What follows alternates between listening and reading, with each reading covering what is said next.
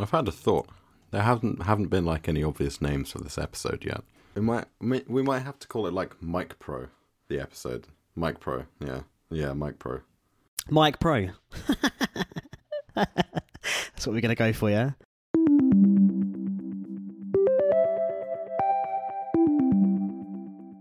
Welcome to the Blue Ink Show, episode 11. I am your host, Jack Taylor, and I am joined by my co host, Lex McCohen. Say hi, Lex McCohen. Hi, Lex McCohen. Hi, Lex McCohen. And today we are finally joined by a special guest. Today with us we have Michael W. Bell. Say hi, Michael W. Bell. Hi, I'm Michael W. Bell. How are you doing? Very well, very well. For good to finally be here. Yeah, man. Wanted you on for ages. Finally got you on. Um, introduce yourself, Mike. Who are you? What do you do? So my name is Mike, um, or well, once people get to know me, my name's Mike. Michael W. Bell, I suppose, is my uh, composer professional uh, name.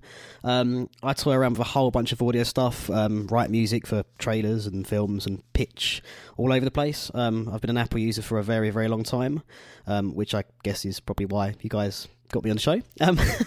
Um, so yeah, pretty much just a bit, bit, of a techie guy, uh, quite a nerdy guy. I like all my tech. Um, I think that's kind of, I think if you're working with anything to do with kind of music production or or um, you know anything in that kind of in that kind of field of audio field, you've got to be a bit a bit techie, a bit nerdy. It kind of comes with the uh, with the territory. So that's always two things that go hand in hand very well for me. Um, so yeah, I just uh, it'd be interesting to come on here and speak all things tech and all things Apple with you guys. That's the plan. And we are also wanting to hear all about your uh, current desktop Mac, which is a 2013 Mac Pro. Uh, so you're kind of like um, you're like a holy person to us because you, you actually own and touch one on a regular basis. Because um, we, we lost over Mac Pros. Um, so we'll get all onto did. that We'll get to the amazing, wonderful Mike segment later on. Uh, but first, we're going to actually open the show with our new segment, as suggested by Lex last episode. And it's called the uh, Blue Ink Fix It segment. And uh, we're going to talk about stuff we fix. Or at least stuff we try to fix and hopefully don't make worse in the process. We, we usually find ourselves for various reasons around broken Apple devices, and I'm often around old Macs, and uh, we're quite good at fixing things. Well, like to think we are. Um, so yeah, we uh, we've started a little segment. So we're going to open it with an update on the Franken Mac from two episodes ago. Lex, do you want to just remind everyone what the Franken Mac was and go through how it went? Indeed. Uh, so the Franken Mac in a nutshell was two two 2016 13 inch touch bar MacBook Pros. Um, uh, one of which, as far as I was aware, was liquid damage to high hell. Um, uh, was, I, I, later found out it was alcohol damaged. Um, Any idea what alcohol?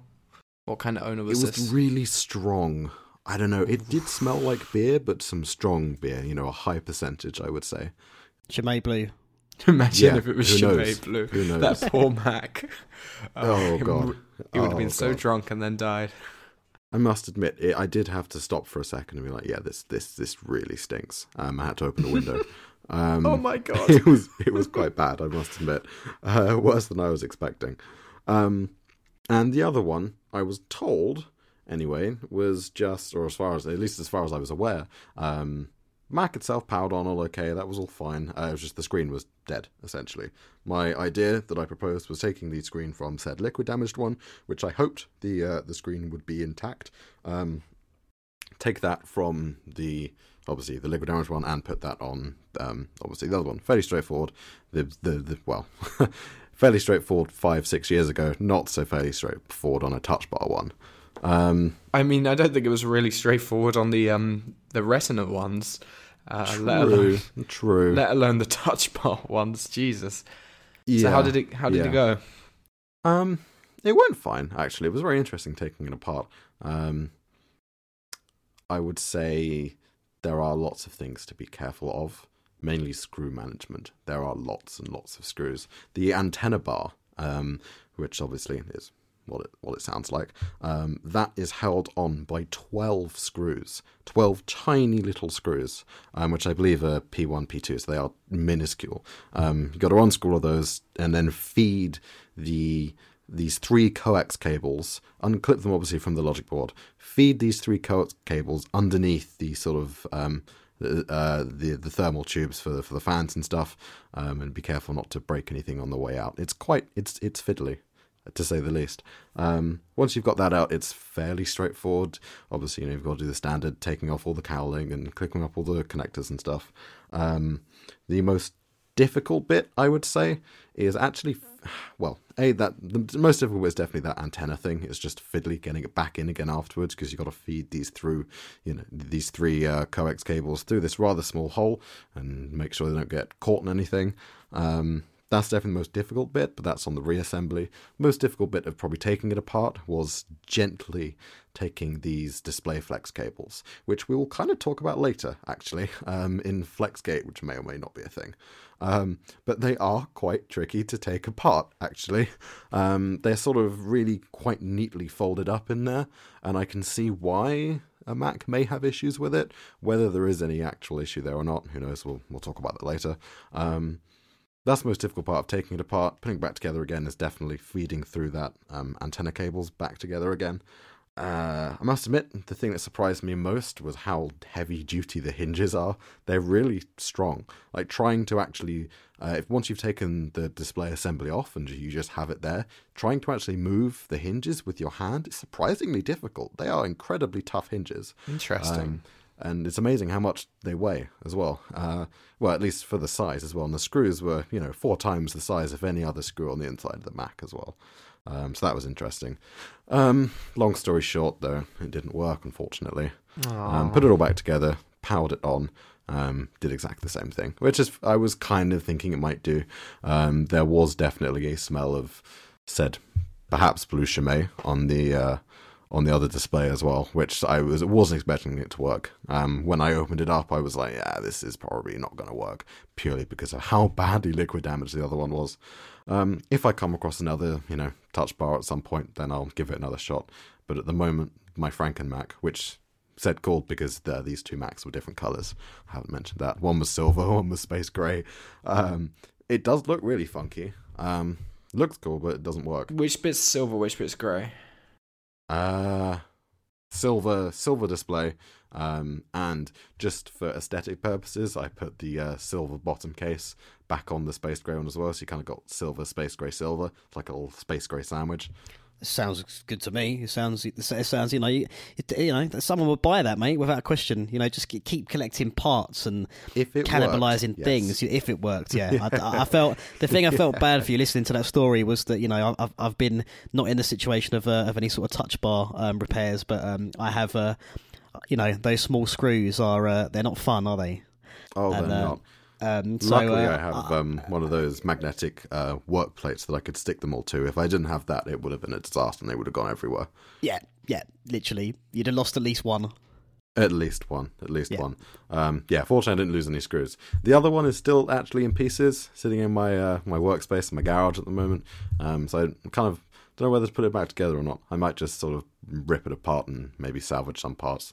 Um, so yeah, I've got the other side of the Franken Mac, which I'm considering reassembling, and then having like a the opposite, so a space gray silver space gray Mac. Neither of which yeah, works. Really so it would cool. be kind of pointless.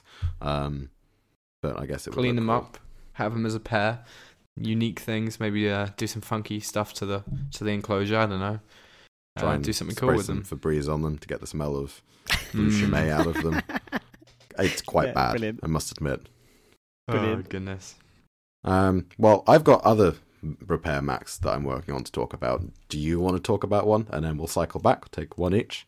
Yeah, sure. It's obviously gonna the Blue Ink Fix It section isn't gonna be this long every episode, but uh, at the moment we got a few going on. Um, oh, piss off, Adobe Flash Player! I don't want you right now. Do you ever want it? Really? It's just no, necessity. I don't. I, is it though? Sort I don't of. think on my MacBook Pro I actually have it installed, um, but on my iMac I kind of need it. Um, yeah. Okay. Well, I finally, finally acquired a Flower Power iMac G3 between last episode and now. Um, so I went to pick that up, and uh, that needs a new hard drive in it, uh, but we'll get to that. And uh, the seller gave me for free two other Macs with it a graphite iMac G3, which also needs a hard drive in it, which I'm going to use to practice on before I risk damaging the very valuable Flower Power casing. Um, and he also gave me, which has actually been the most interesting of the lot, a Power Mac G4 Tower. Amazing. Yeah, it's really really cool. I'm in the process of cleaning it, and um, well, it turns out it pretty much worked. I powered it on, attached it to an Apple LCD cinema display from 2002 over the Apple Display connector, um, which is old school USB C basically. It does everything. It does like display, it does video, uh, it does um, what am I saying? USB. So it's got the USB ports on the display. It's really really cool. One cable for the connection. Um, anyway, so I turned it on and it would it booted. It got to the Apple logo and it just spun. So to me, everything was working. So I uh, I cracked it open. Uh, I say cracks open. It makes it easy to get open. You literally open a handle and slide the door down. It's really really cool. Um, very different from modern Macs. Uh, and then I took a hard drive I had lying around. So these use old school IDE hard drives before um, SATA hard drives. So I had one lying around that I got from a, another iMac G3 seller, and he said he took it out of the one I bought. Anyway, I plugged it in, it booted fine. So I was like, yay, everything's working. Uh, um, so I started taking it apart, cleaning it. Um, today I acquired an optical drive for it because uh, PowerPC Macs can't boot from external USBs. So I'm uh, my thinking is the hard drive that it came with is fundamentally fine. It just needs reformatting and an OS installation. Can't install from a USB. Um, I could put the hard drive into like the graphite iMac and format it and then tear it out again. I feel like that's a lot of effort and dangerous for the graphite iMac. Um, opening it up so much. So what I did was I ordered an optical drive to install OS 10.2 on it, I believe. I think that's what I'm going for. Um, and uh, optical drive arrives today. Uh, start opening it up. Turns out there's already an optical drive in there that I somehow missed, um, which is brilliant. I managed to get it open uh, and then uh, put the disc in. It made a horrible noise and spat the disc out. So I'm gonna later on tonight actually fit the new optical drive in there and hope I have more success with that. Um, and then if I can reformat that hard drive, great. And then after that, uh, I'll continue cleaning it, maybe upgrade it a little bit, but then I'll be moving over to the graphite iMac. Um, so I've got a hard drive waiting for that. The one that I said was lying around needs no formatting; it just needs to go straight in. So I'm hoping to do that later today as well. Apparently, it's quite easy to get into the bottom of those things.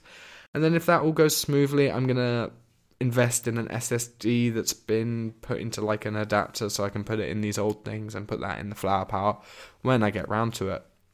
But yeah, I've been taking a lot of pre 2003 Macs apart recently, and I'm I'm enjoying it. It's uh, and the screws are nowhere near as small in those, so uh, my life is a bit easier uh, because they're they're big boys. They're big. I don't know which Lex which screws would be in there. I know they're they're Phillips screws. They're P ones, I think. Does that sound right? That's quite small. Actually, no. So that's probably about right. Um, they get a lot smaller than that. You can have like naught noughts. Um, they're either P1 yeah. or 2, I know that. I think they're P1. But basically, pretty much the inside of these Macs are all held together by the same screw, which are all just standard screws. It's it's really nice. Um, but yeah, that's what I'm doing, and uh, I got myself a free Power Mac G4 Tower, which works perfectly, and that goes alongside. And I'm assuming it doesn't even smell of Chimay. Oh no, it's it's really good condition. It's also a mirrored drive doors one, which really got me happy. So it's one of the more elusive variants. Um, he just said, "Oh yeah, take it," because he had like four of them in his garage. He's like, "Yeah, just have one." I didn't ask which one to take. I just took the first one. He sort of passed me, and I didn't check it over. I didn't notice it was mirrored drive doors until I got it in the car, and then I got really happy. Um, but yeah, it's it's great, and I've now almost completed the G4 family. I got the tower, I got the PowerMac G4 Cube, uh, I got the iMac G4, I got an iBook G4. I just need a PowerBook G4, and then I have the complete G4 lineup. That is pretty. That is pretty sweet. Ah, yes, PowerBook G4. What a wonderful item. Is the, the PowerBook G4 is the one you can get in 12 inch, right? So you get like the uh, the little, or is it 14 inch? It's where they really cut down I, the bezel. I think at, it's 14. I think it's 14, and it, the reason I say 12 is because it reminds me of the current 12 inch MacBook, the way there is no edge between the keyboard and the edge of the top case. It's really odd. Oh my god, the Power Mac G4 has, was around over five years. The Power Mac or the PowerBook? PowerBook G4, sorry. Because the Power Mac is interesting because I love how they kept revising the tower and then one year just said, hmm, let's put it in a cube as well and sell it for like twice the price. And then they halted sales indefinitely. They never discontinued the cube. I think it's like the only Apple product that is technically not discontinued. They just halted sales. Just not just leave it, just leave that one alone, yeah. I mean, what what was the what was the? It must have been a PowerBook where you had the red, you know, the red kind of tracker.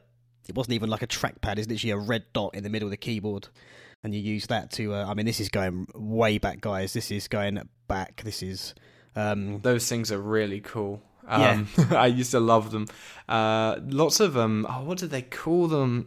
Uh, like they release a lot of computers like that that they f- it's kind of almost more it's ahead of its time because for a long time people manufacturers were releasing laptops that would just connect over to the internet and have no hard drive in them and everyone thought the future of computing would be everything just fed off the internet. And then 10 15 years later you have chromebooks. Um, so it was kind of ahead of its time but yeah no those things were cool. I remember we you know we had those in like my primary school. It was really funky when you figured out. I used to just break the red things, but then when I found out they actually did something, I was like, oh. it's actually this actually quite useful. I need that. uh, I, but I remember they kind of because my old man at the time he was sort of working in video conferencing, and it was all quite you know way pre Skype and all these sorts of things, and uh, it was quite kind of cutting edge stuff um, back then. And he had one for work, you know, and I can remember just sitting there basically moving the moving the mouse around the the screen, being like, "This is cool."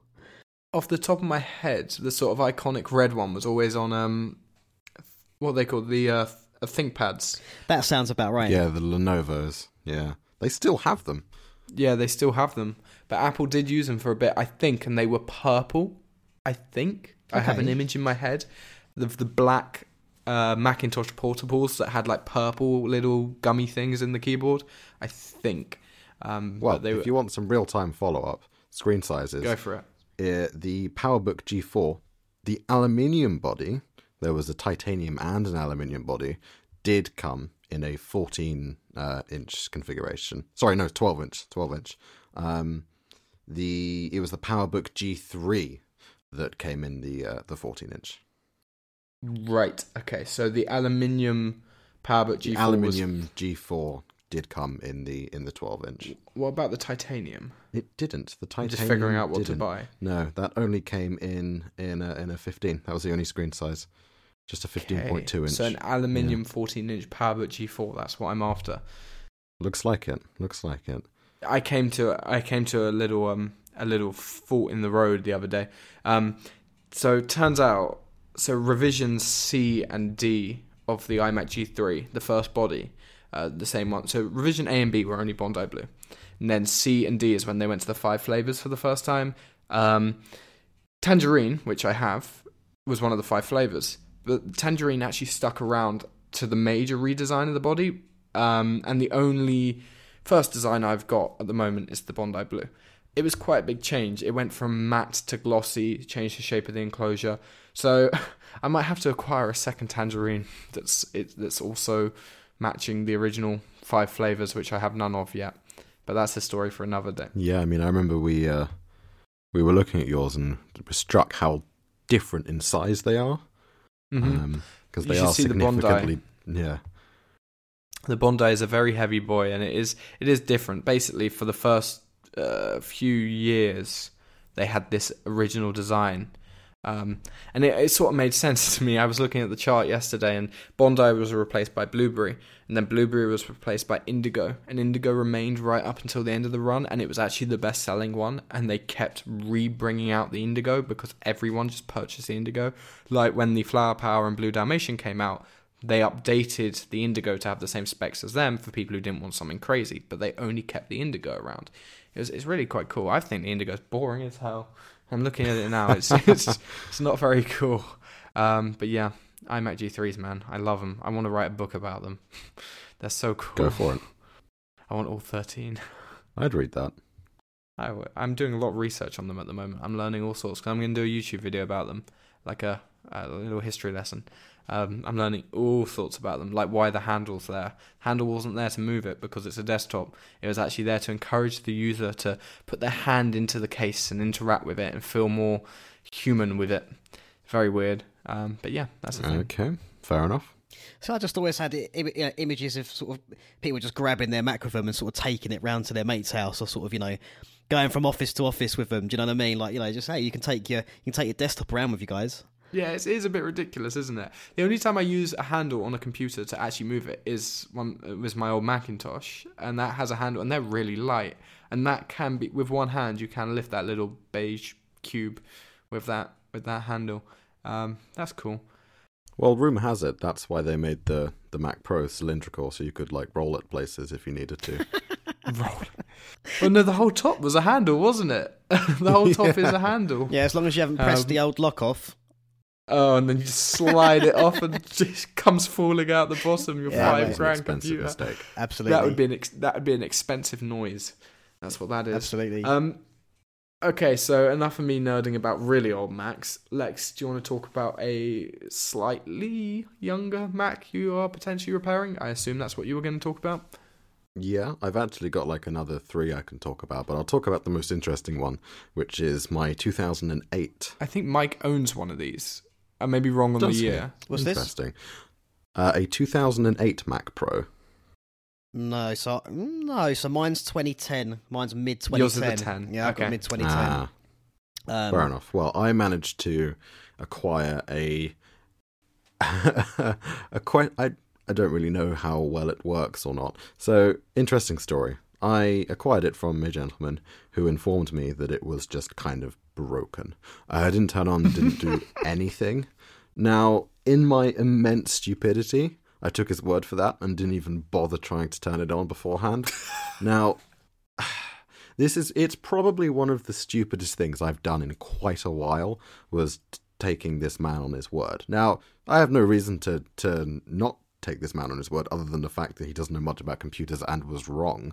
Um, so now, opened up this Mac Pro, obviously the lovely sliding side, comes straight off, amazing. Um, I'm like, cool, okay, let's take the PSU out the power supply and have a look at that, see if anything's, you know, anything is obviously wrong. Um, bit of an interesting uh, trek to get to that. You've got to take the dual uh, USB super drives out first. Got to unplug some, obviously the the uh, the cables in the back, and then you kind of have to wiggle it out at a weird angle doesn't sound right. It sounds like you're scraping metal on metal. Doesn't sound very nice, but the power supply unit does come out easily enough. Um, got it out, opened it up, which was much less easy, I must admit. They are not designed to be opened. Um, opened it up without bending it too much, or the metal cage that the PSU sits in anyway. Um, all looks perfectly fine. And then it dawned on me. I haven't actually tried this Mac, haven't turned it on. Maybe it's fine. Um, so I plug plug it back in, I put it all back together, um, turn it on, bing, lovely Apple startup noise. And at this point, I'm just like, brilliant, God damn it. Um, but it gets more interesting. So this dude had, had removed the hard drive from said Mac Pro. He needed the stuff that's on it, you know, fair enough, whatever. So it didn't come with a hard drive. Um, I didn't have one at hand that I could shove in there um, to see if that was the issue. But the bigger problem I had, uh, and I still haven't solved yet, actually, is the cinema display. So it did come with one of those. Um, I forget the size, but it's one of the, you know, kind of looks like um, the early Thunderbolt displays, essentially. Uh, but it's, it's one of the newer boy, aluminium. Yeah, yeah, that's the one. I can't remember which screen size it is, but it's the bigger of the two. I don't remember which it is. Um, great, you know, plug it all in, and then I'm just left thinking, oh, he hasn't given me the damn power adapter for the cinema display. Um, which I don't know if you've ever seen one of those, but they're pretty unique, and they will only work with you know it's like it's not just a standard plug you can plug in. Oh, is it not? It. I did not no, realize that. Not.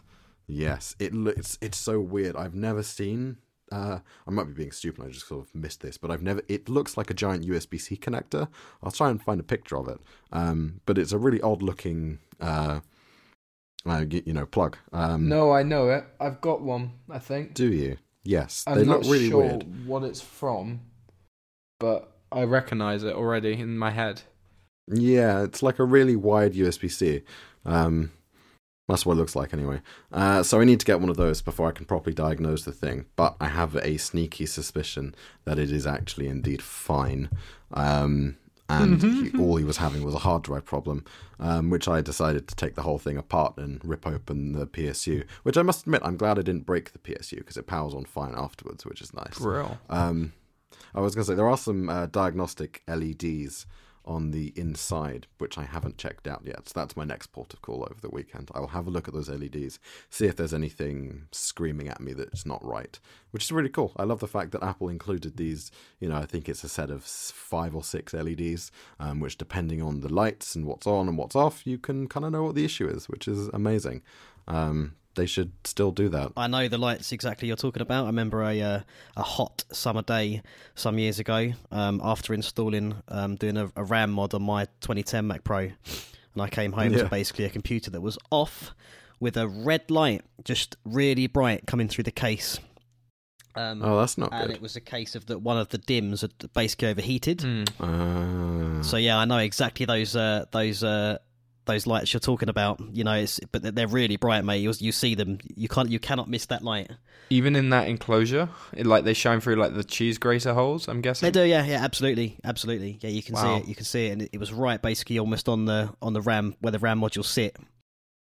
Well, the good thing is, is that I didn't notice any lights, so it actually might be quite a healthy Mac Pro. What I love about the Mac Pros uh, of yesteryear, so pre 2013 one, even though I love that trash can, but for different reasons.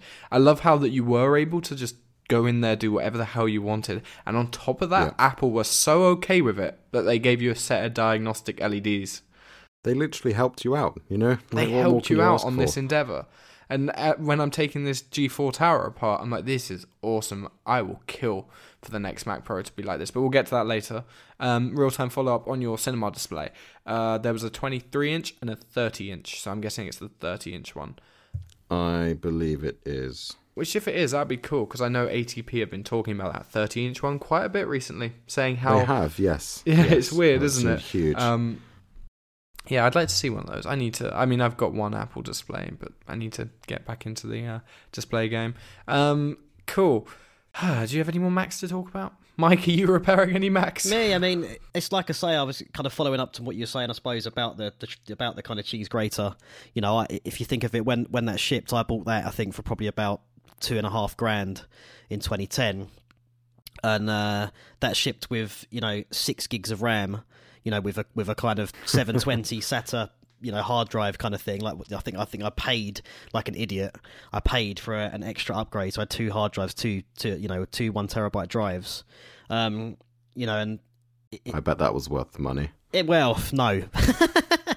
um, Seventy two hundred RPM. Literally, well. literally. You know, and uh, you know, I know we're probably going to come on to sort of speak about this this sort of later in the video, but you know, it's it's currently on you know 48 gigs of RAM, you know, with with kind of you know four bays maxed out SSDs, you know, and and, and things like that. And I, I, feel like it kind of, if it was the case that you couldn't mod it that as easily as that, you know, that that Mac really would have been out of commission a long, long, long time ago. It probably would have only really done me, you know, three years, and it actually went on for ten.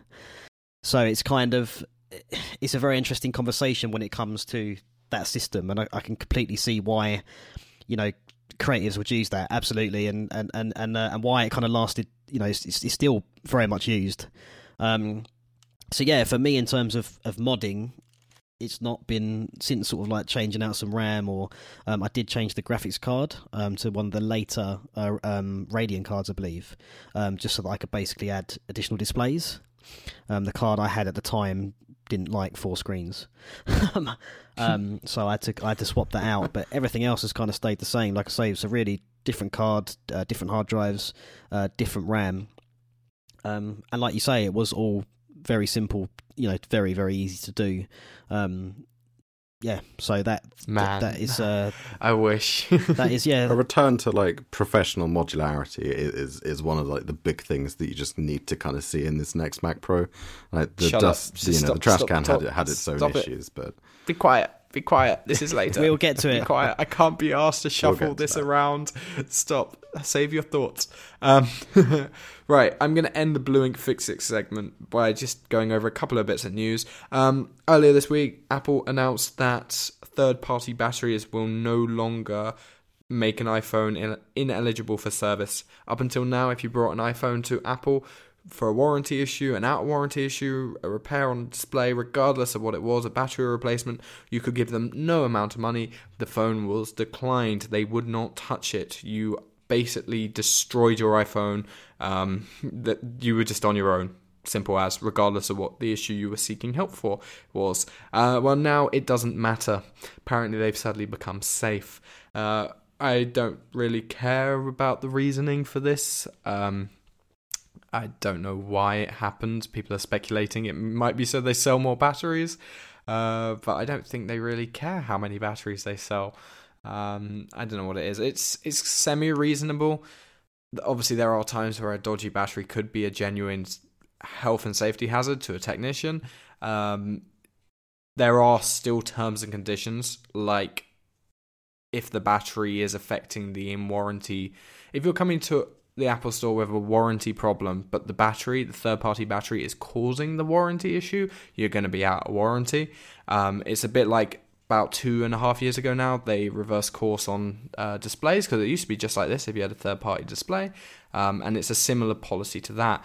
But if you go for a battery replacement to the Apple Store and they can't safely remove the battery, for example, they may replace your device at battery only price. It's really, really liberal. I'm, I'm I, I don't really have any thoughts about it to be honest because I know when I've been replacing iPhone batteries and we've had to decline them due to the fact they're being third party there are many cases where I think this could have totally been removed safely and the customer could have a nice fresh Apple battery that they're willing to pay for.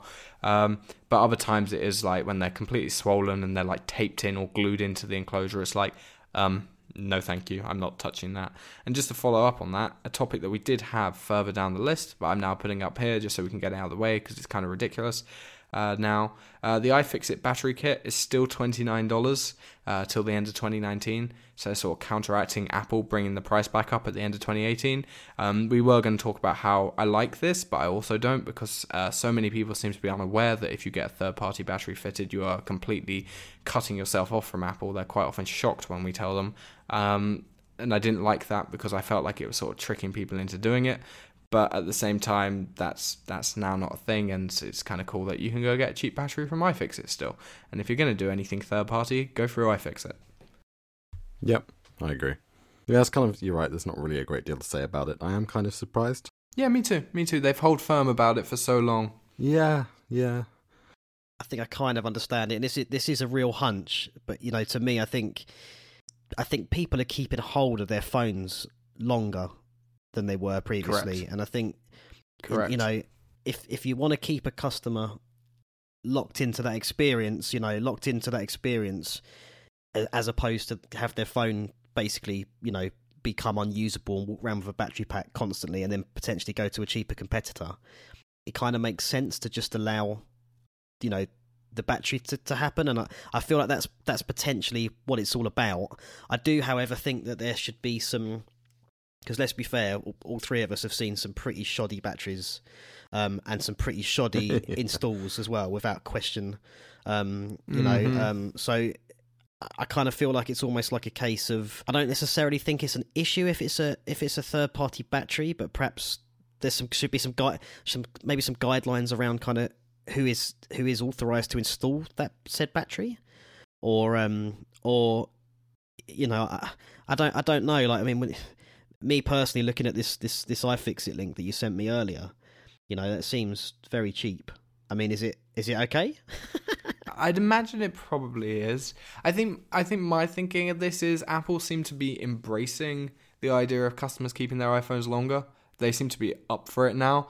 Um, so I think them them thinking maybe look if someone comes to our store with a cracked third party screen and a fake battery that's they're getting no life out of it and they're willing to pay the out of warranty costs for both to make their iPhone good as new and enjoy it and keep using it let them do it. I think that at the end of the day is the thinking here. That well that that's that that's that you know that kind of is you know just sort of thinking out loud here. That that would make sense to me you know to keep people to keep people engaged and, and, sort of locked into that experience and you know hey they might be a buy a HomePod or they might get an Apple TV and then you still you still kind of you know what I mean? The ecosystem sort of continuing perhaps through a through a different line.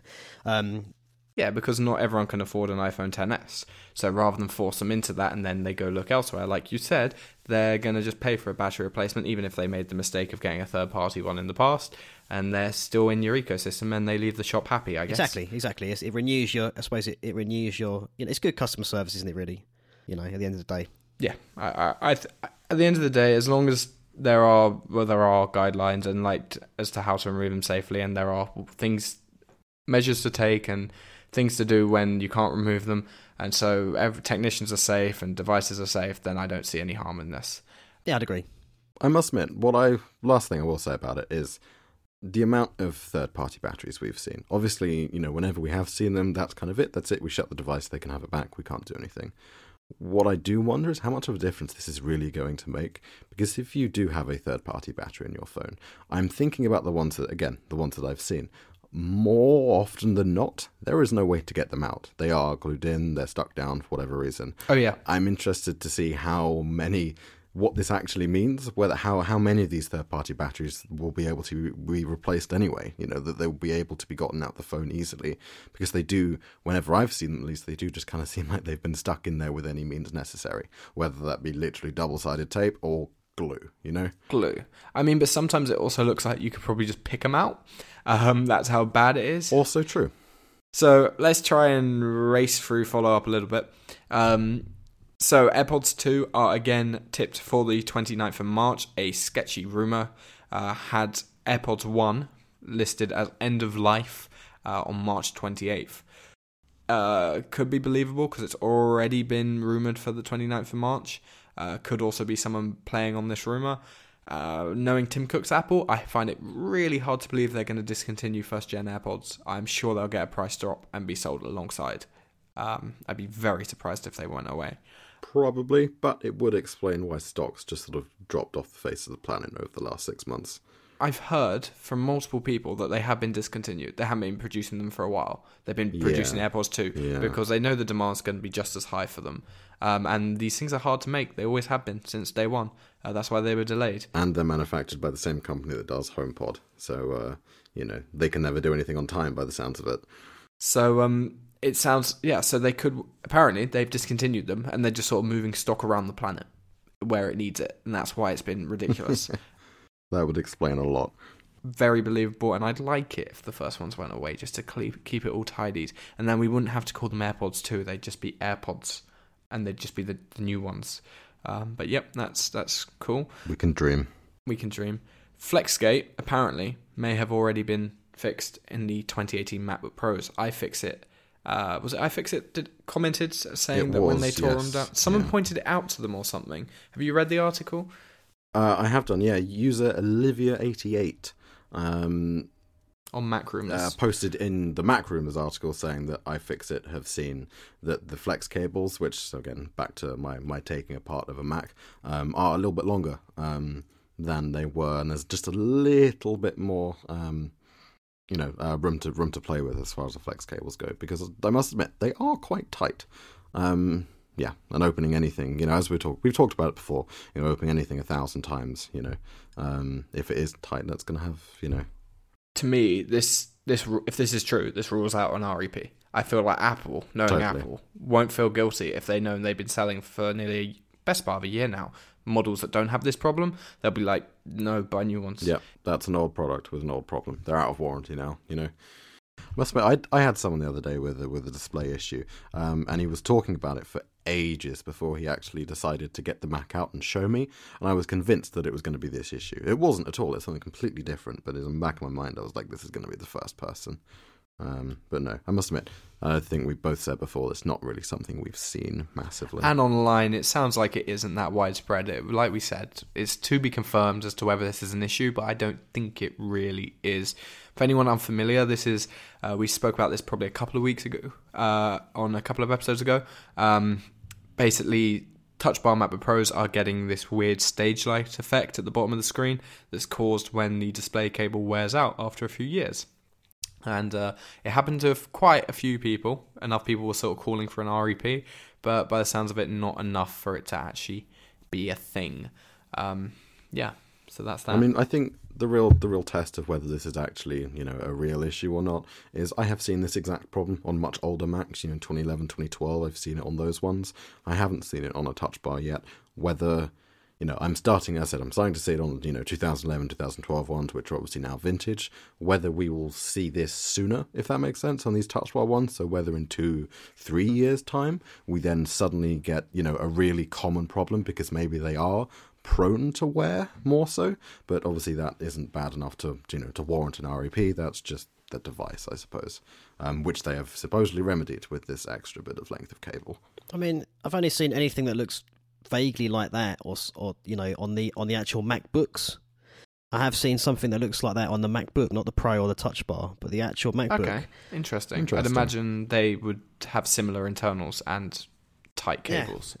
I would imagine so. Not many, maybe I had about two, but I definitely saw it. Well, I actually had a 2018 MacBook Air the other day with sticking keys, and they use the same keyboard as the th- uh, the 2018 MacBook Pro. They have the third gen butterfly keys, so it sounds like the little condoms they put on the keys didn't work. And this is the first time I've seen it on an Air, so that's that's Mm. not great. I'd imagine at this point Apple are probably just like, I don't care. We're just bringing out new ones soon. Just fight it out. yeah, there's an REP. Live with it. Yeah. Eventually, it may get extended to the air. We'll have to see. Last bit of follow up.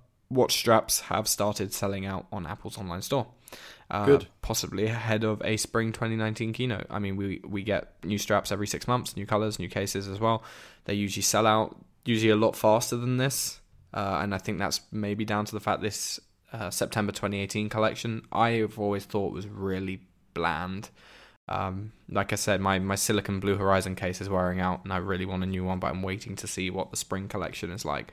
Uh, so that uh, A means new stuff's coming, yay. B also gives good credence to the idea of there being a uh, a March 25th keynote, uh, which is only a few weeks away at this point. Yeah, I'm down to new colors. I need some new colors. I need some new colors. Usually I've bought a few, but this time I only bought the Blue Horizon uh, strap because that was the only one that I liked. Fingers crossed, eh? Maybe we'll get a sport loop that both of us like and buy before the Pride one. That'd be the day. Okay, um, shall we do some nano topics? Let's do some nano topics. Insert noise here. Ba-doop, boop, ba-doop. So um, there was a little thing. Um, Google put out an update uh, probably a few days, maybe about a week ago now. It was quite a while ago. Um, that set everyone off a little bit because it was basically a. it was a. Stop it!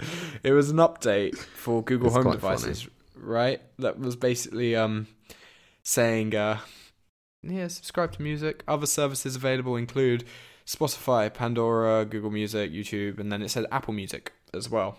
Um, so everyone assumed, oh my gosh, this means uh, Apple Music is coming to Google Home as well, like it did to the Amazon Echo in December, and that sparked a whole lot of rumors about why is it on the Echo? Have they got a deal with Amazon ahead of time so that they get the TV service on the on the Fire TV and things like that? And then when this came out, everyone assumed, ah, nah, this it just means they were getting it on more more speakers. Kill off all those rumors. It's just they're coming to all speakers. Uh, well, Google have said that this was a result of a bug and it has nothing to announce regarding updates to Google Home. So the whole thing was nothing. I must admit, I'm curious as to how a bug can develop in your system that uh, looks so much like a like a finished bit of UI that people were clicking it and believing that it was an update of Apple Music coming to. That seems like a very specific bug. It does sound a little bit strange. It Mm. really does sound a little bit strange. Mm. It does sound a bit strange. Why why would you ha- even have Apple Music as a potential uh, uh, where why you know? I wouldn't be surprised if we saw Apple Music launching on the Google Home within the next month. Someone just messed up. From my perspective, that the the more products, services, streaming, whatever, TVs that include Apple Music, the better. Yep, agreed, totally. And the more you can have on HomePod, the better. Am I right? Absolutely, and and I think I think it's a Totally, case of of from my perspective, and I'm I've sort of quite outspoken about this. Is, is I do think that when it comes to well, speaking for someone who makes music and releases it, and you know re- receives royalties, um, Apple Music is by far. You know, it, it, when it comes, from, well, put it this way: when it comes to streaming revenue, Apple Music probably makes up probably about eighty percent of the money I get across all stream services um, worldwide. Um, wow. And you can kind of, I may well do a YouTube video on it on my own channel and kind of almost just show, you know, the, the sort of money you're getting for say twenty thousand plays on Apple Music versus twenty thousand plays on Spotify, and it's quite shocking. Interesting. I would have thought the the opposite, but very interesting. I mean, it could just be that you know my fan base are more Apple users, um, but definitely when I kind of took, you know, the same track and kind of looked at like demographics and, and, and, and statistics, you know, based on plays, you know, Apple Music was coming out five, six times more, you know, um, in terms of in terms of payouts. Wow. So I don't know the deal in terms of. Um, I know Apple were trying to push to um, basically raise the mechanical royalty payout, which is basically why Spotify went public because it would have killed them overnight um, if that bill got passed because um, Apple can afford to pay the raised fee. Spotify couldn't. Yeah, I mean, I remember there was yeah, it was an article I would call like you know six months a year ago about how Spotify were just sort of hemorrhaging money, um, and it's just sort of falling out. Of Absolutely, and they and they kind of the, the whole. The, the whole way that they did their IPO, um, you know, normally if you want to if you want to float on the stock market and, and be, become public, you kind of you have to have a bank kind of you know look into you and and kind of um, you know assess your actual value. But how they managed to do it was basically based on almost like a you know a brand, um, you know, a public opinion of the company. Um, and I believe it's one of the first times that that's actually been done. So really, they got valued when they floated on the stock market vastly higher than what they actually are worth, um, which put a lot of money into various shareholders, you know, uh, pockets, um, but didn't really put much, or I haven't seen any increase in in um, royalties um, from them since they've done that. So it, it's all a bit underhand, a bit backhanded in my opinion. I'm definitely not a Spotify supporter. I think the UI is great, um, and I think that it looks very good. But I think in terms of and their discovery features are really cool as well. I must admit, the feature set on Spotify in general, I would say, are just better than Apple. I think they've done very well, Apple though, in terms of the you know most of my Friday mixes are pretty spot on. Um, I, you know, I, I discover mm-hmm. a lot of music and and kind of you know, looking through the whole world, the different charts, I think that that's my go-to place, I suppose. Um, but yeah, just to, just to, sorry, I've taken us on a massive tangent here. No, go for it. We do it all the time. I can't really see Amazon Music doesn't seem to have really taken off as far as what I can see, unless people want to buy MP3s. But do people really do that now?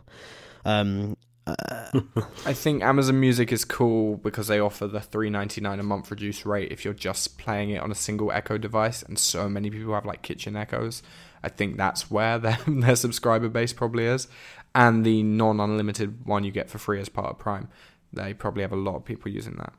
Yeah, Amazon, I feel like it's almost it's Amazon's whole USP is the fact that it just kind of almost semi comes bundled with Prime and everyone has Prime. You know, it's kind of that's that's why it's taken off. Same as with Prime Video.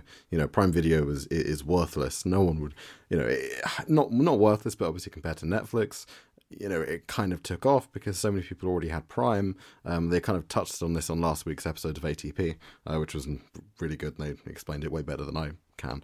Um, but yeah, how how that was sort of the, the intrinsic success of you know Prime Video and to an extent, obviously Amazon Music as well, is the fact that it comes bundled with Prime, something that everyone has. Yeah, I suppose it. I suppose it definitely it definitely does make sense. I mean. Uh, I think my mum's got she's got a, an Echo of some description, um, but she has to pay certain things that she wants to listen to. She has to pay more money for for some reason. So I don't know whether it's a I don't know whether I don't know whether it's a it's a similar to the the Prime thing where you know sometimes you search a film and it's like well hey you can watch it but you got to pay for it you know. No, it's exactly that. Amazon Basically. Music comes free with Prime, but it's usually stuff from over five years ago, I'd say. Like I thought it was just yeah. recent, recent stuff you had to pay for, but no, I've tried stuff that's been released within the last five years, and it's sort of been like, nah. Um, I would, I, I, would say it's kind of hit and miss. Something I, have played things which are much more recent than you know five years ago, but at the same time, you can also find things which you know were two, three years old that still aren't on there, which is a bit odd when you get that bounce back you don't quite expect from your from your Alexa giving you sass about how you have to pay for it.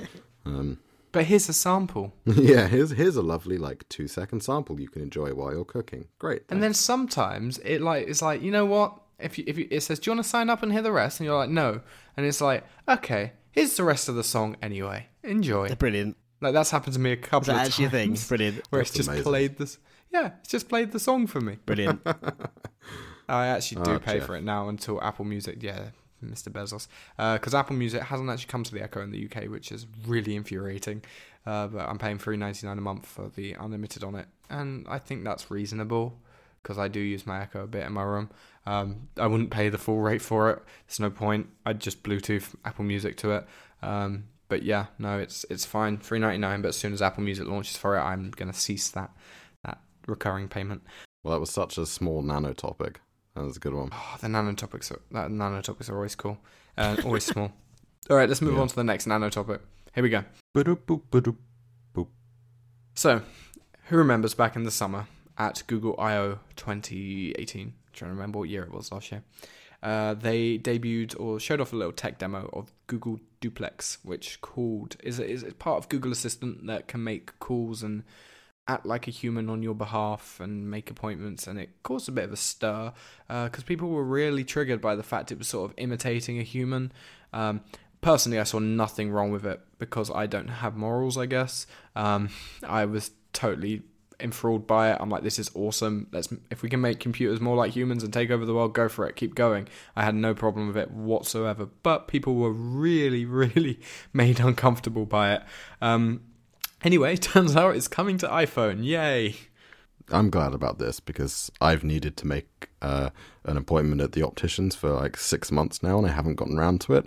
I may finally get round to it. I don't think it's launching for a while though, because it's not even on Android yet. I've waited six months. I can wait another six months. I like I like the idea of it, but it is a case of uh, I don't know. Have you seen her? No, I haven't. Yes, that is an amazing movie. Watch watch her, Jack. Um, and maybe you could probably we could probably do a whole episode based on that film. But it, I, I, I feel like it's a case of you know I'm all I have the same thing, right? You need to make an appointment or you need to do something, and then you just you get carried away, and you look at your time, it's six o'clock, and you think, oh no, I'm gonna have to wait till tomorrow. So if something could literally do that for me, and it's gonna wait on hold and do it for me, that's great. But how much is it gonna learn, and what is it gonna start saying to people? um, I, mean, there was a thing, right? And uh, Lex may, I don't know, I know you stopped listening to podcasts for a bit, but there was a thing on ATP around this time where someone wrote into them, and I can remember Casey reading it out. Basically, he, I'm going to butcher this because it was so long ago, it's just from memory. Uh, someone was working at a shop, I think it was in Australia, answered the phone, and Google, Google Maps someone from Google Maps called and was asking for information from about the shop they worked at or something. Um, and it was all very weird. Apparently, it was it was it was sounded like a just a really human that lacked social skills, but it was a person. They were just chatting with them. They asked information, then they sort of were like, "Thanks, goodbye," hung up, and then their manager walked over to the person and said, "Hey, um, who who was that calling?" And he said, "Oh, someone from Google Maps asking for information." And then he was like, "Are you? Sh- uh, did you get their name?" And he's like, "No." And he's like, "Are you sure it was someone calling from Google Maps, or was it Google Maps calling you?" And it turned out it, it was AI talking to him about uh, going out calling companies asking for information about them so they could put it onto Google Maps. Um, that was uh, quite something that only Google would do. Uh, but yeah, that's the thing. My biggest issue with this whole Google Duplex thing is that it's being heralded and led by Google. Yeah, if it was anyone out, like if Apple were good at AI, they'd do it make it okay, like privacy wise. It would be a lot less creepy.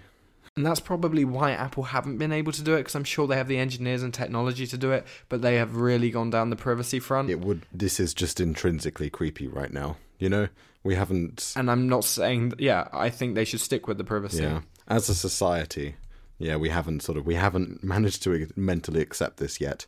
I'm sure we will do. Give it you know 50 years, and hopefully a lot less than that. Um, but yeah, right now I think it is just intrinsically creepy, and our moral values and ethical values just can't quite deal with it. Well, it's just I think it's like you said, Jack. It's you know based on that on the article you read, it, it's kind of you know if it's just going to sound completely socially awkward and weird, I mean, half of us can't still you know can't type properly because of text messages, can we? You know what I mean? And and things like that. You know, um, and I was I, this, I had this argument with someone the other day. It's like, listen, back in my day, I had ten texts a day, 140 character limit, kind of thing. You know, you now have unlimited text. You know, you can use grammar. you can use emoji. you can use emoji. I mean, you can. Yeah, exactly that. It's it's, it's a bit. So I, I don't know, but the, I, I, suppose it's. I, I don't know. I think that the whole the whole assistant thing. You know, I, I definitely like it, but I think it's it's that age long conversation for me of you know I've just gone on Skype for the first time in like months. You know, I've got I've got Cortana now. Who, who's Cortana now? Cortana's your buddy, mate. Ever played Halo? And, and then like, but that's trying to like, oh, do you want to schedule this event? You know, and then I've got kind of uh, you know Google obviously with Alexa and obviously Apple with Siri, and I kind of get maybe I'm just getting old, but I'm kind of like you know, I basically cannot be bothered to to start, you know, investing time speaking to all these different AIs, if you know what I'm saying. It would be nice to have one that did everything and then you could fully embrace it. But when everyone's trying to do a little thing and every single one wants access to this information about you and this, it's like, no, I'll give it to Siri, I'll give it to the Echo. Um, I, I no, I'm not really comfortable giving it to Google. Definitely not Facebook. Um, but yeah, I'd like to invest in one and I I do tend to invest in Siri, and I think Siri is a lot better than people give it credit for. I think sometimes the it's responses a lot the, better. Recently. The responses the HomePod gives me over the Echo recently have been so much better. It's still not as good at like like the other day I was watching something. I'm like. I was watching a movie and I asked it a question about the movie, I think, and it just said, "Hmm, I don't know, I don't know, Jeff, I don't know." Um, and I wonder if the Echo, if it had been in the same room, would have been able to do it. I, I doubt it. I know the Google Home would have been able to do it, and that's where it, it's great. The Google Home. I don't have one. You have one, um, but I, am I right in saying that its access to general knowledge is immense because it's fed yes. by Google? Yeah, the the kind of the general knowledge questions that you can ask it. You know, I think ah, you know how tall is a giraffe, etc., etc. That kind of stuff. Google Home just deals with it a lot better. Now, the minutiae of you know running your house and you know the smart home functions, you know, they, as as I was going to say earlier, the the problem with them is that they all have their pros and cons. There is no one assistant which is the best at everything. You know, Siri is better at some things than others. Alexa's like voice recognition, I would say, isn't the best actually, like just picking up what I'm saying. Um, whereas Siri's, especially on the HomePod at least, is is amazing. Now that's obviously also you know hardware of microphones and stuff. Um, but yeah, there are certainly things. There are pros and cons to of them. And yeah, you're right, totally right. Google probably would have gotten that for you, um, as it is really, really good at that kind of stuff. You know, it's really good at googling things, obviously. But it doesn't it doesn't surprise me as well because even if you even if you're sort of scrolling through YouTube now, you know that you know they're basically decoding all the chat and, and you know how can it bring up subtitles that, that that well based on what people are saying so i feel like we, you know if you're talking about ai i mean um, i think google probably have got that edge because they you know everyone's everyone's uploading content to youtube across every conversation and they know every, everything. everything. So if if you can if you can analyze those videos enough from as you know from lots and lots of different people talking about very similar subjects, you're going to have a pretty comprehensive AI. It's it's it's kind of um, they do have an incredibly like vast repository of you know data, just raw data to feed of information and human experience and human experience, human reaction, and and and uh,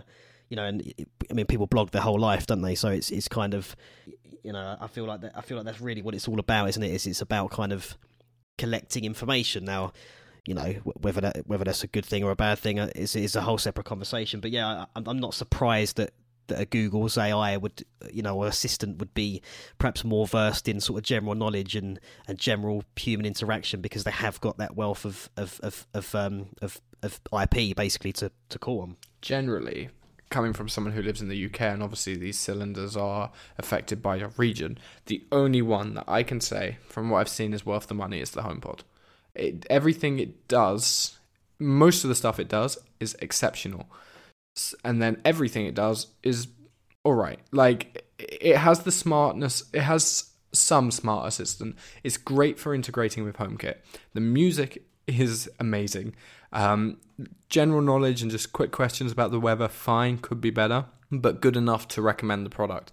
The one thing that always, if, if you want to blow your mind, and then if you, you guys have played with it, is the lyrics recognition on it. If you literally just go, hey, S word, do, what song goes like this? Or just say, and you could just say random lines, often incorrect from a song, it always gets it. It, I've never had it fall down on that. It's really, really mind blowing to me that it gets that so well. I must admit, it's not something I've ever. Yeah, I haven't tried it out yet.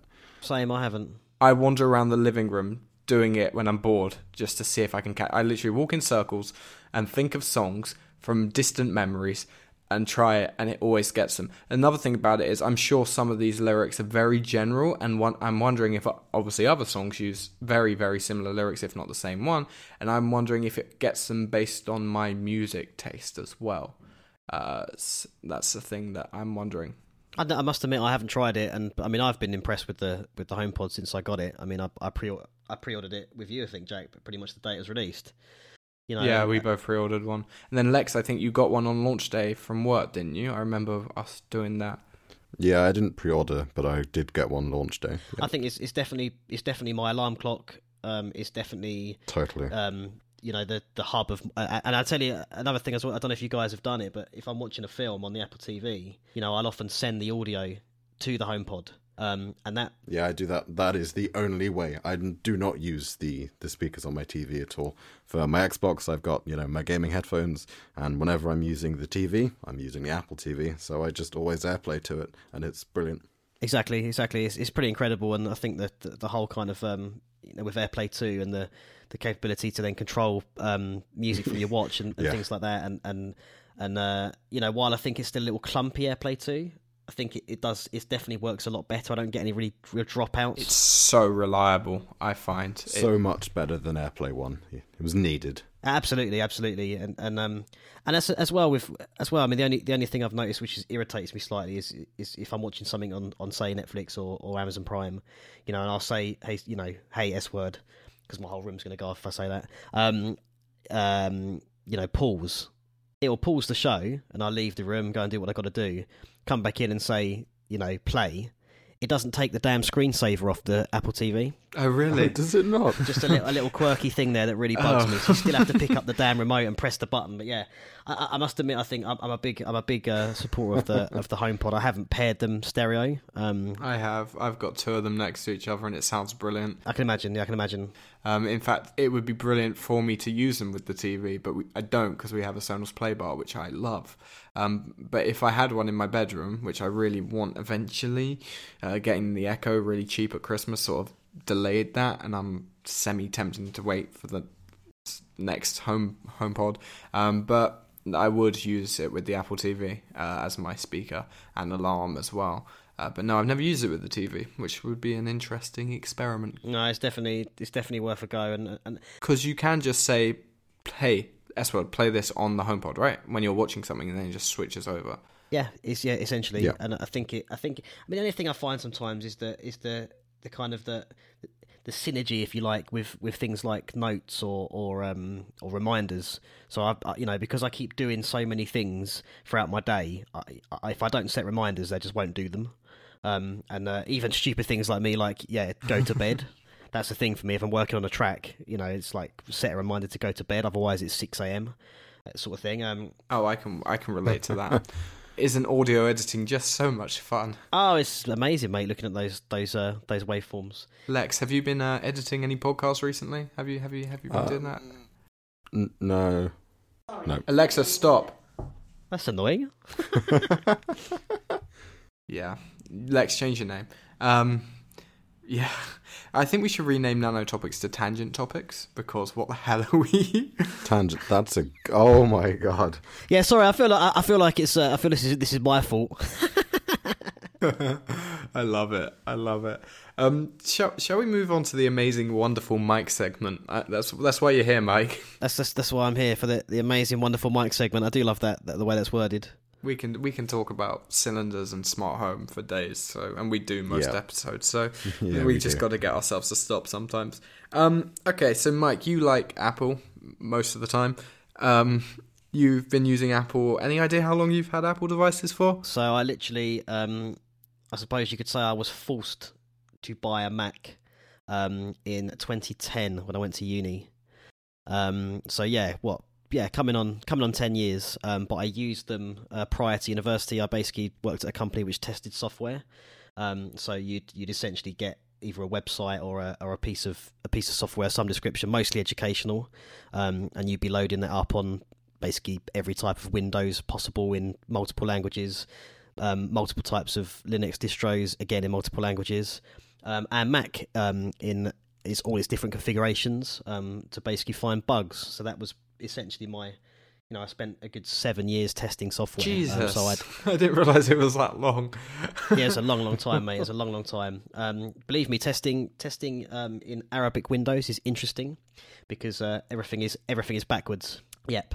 Um, anyway, that's a, that's a side note. So I'd, I'd used Macs. I have to say, I was not the biggest advocate of them at all. Um, I didn't like the way they looked, the old white um, iMacs, the bevels. I was kind of, if ever I had to test on a on a Mac, I was sort of whinging um, which is kind of a complete contrast 180 now. Um, because now it's if I'm using the Windows system, I'm whinging.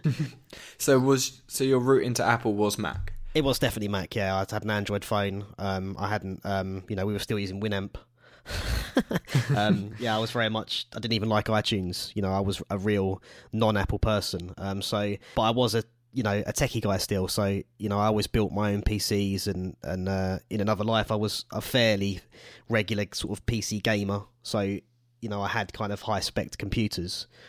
So i suppose there was the whole conversation back there of well you know i need to buy a mac kind of you know reluctantly if you like. Um, i didn't want to be forced down the locked in uh, imac um, kind of route at the time. Um, and i didn't feel the specs at that time either would would kind of I didn't really know what where I was going to end up um, in in music, if that makes sense. Um, so you see, the reason I'm chuckling at this is because lots of people have those th- feelings these days. But unlike you ten years ago, you end up buying an iMac because there is no other choice. This is well. This is the. I mean, this is the thing. I mean, uh, this is we'll the thing. But it's it's kind of uh, lots of um and ahhing and kind of working it out. The the Mac Pro, the, you know, the cheese grater made sense to me.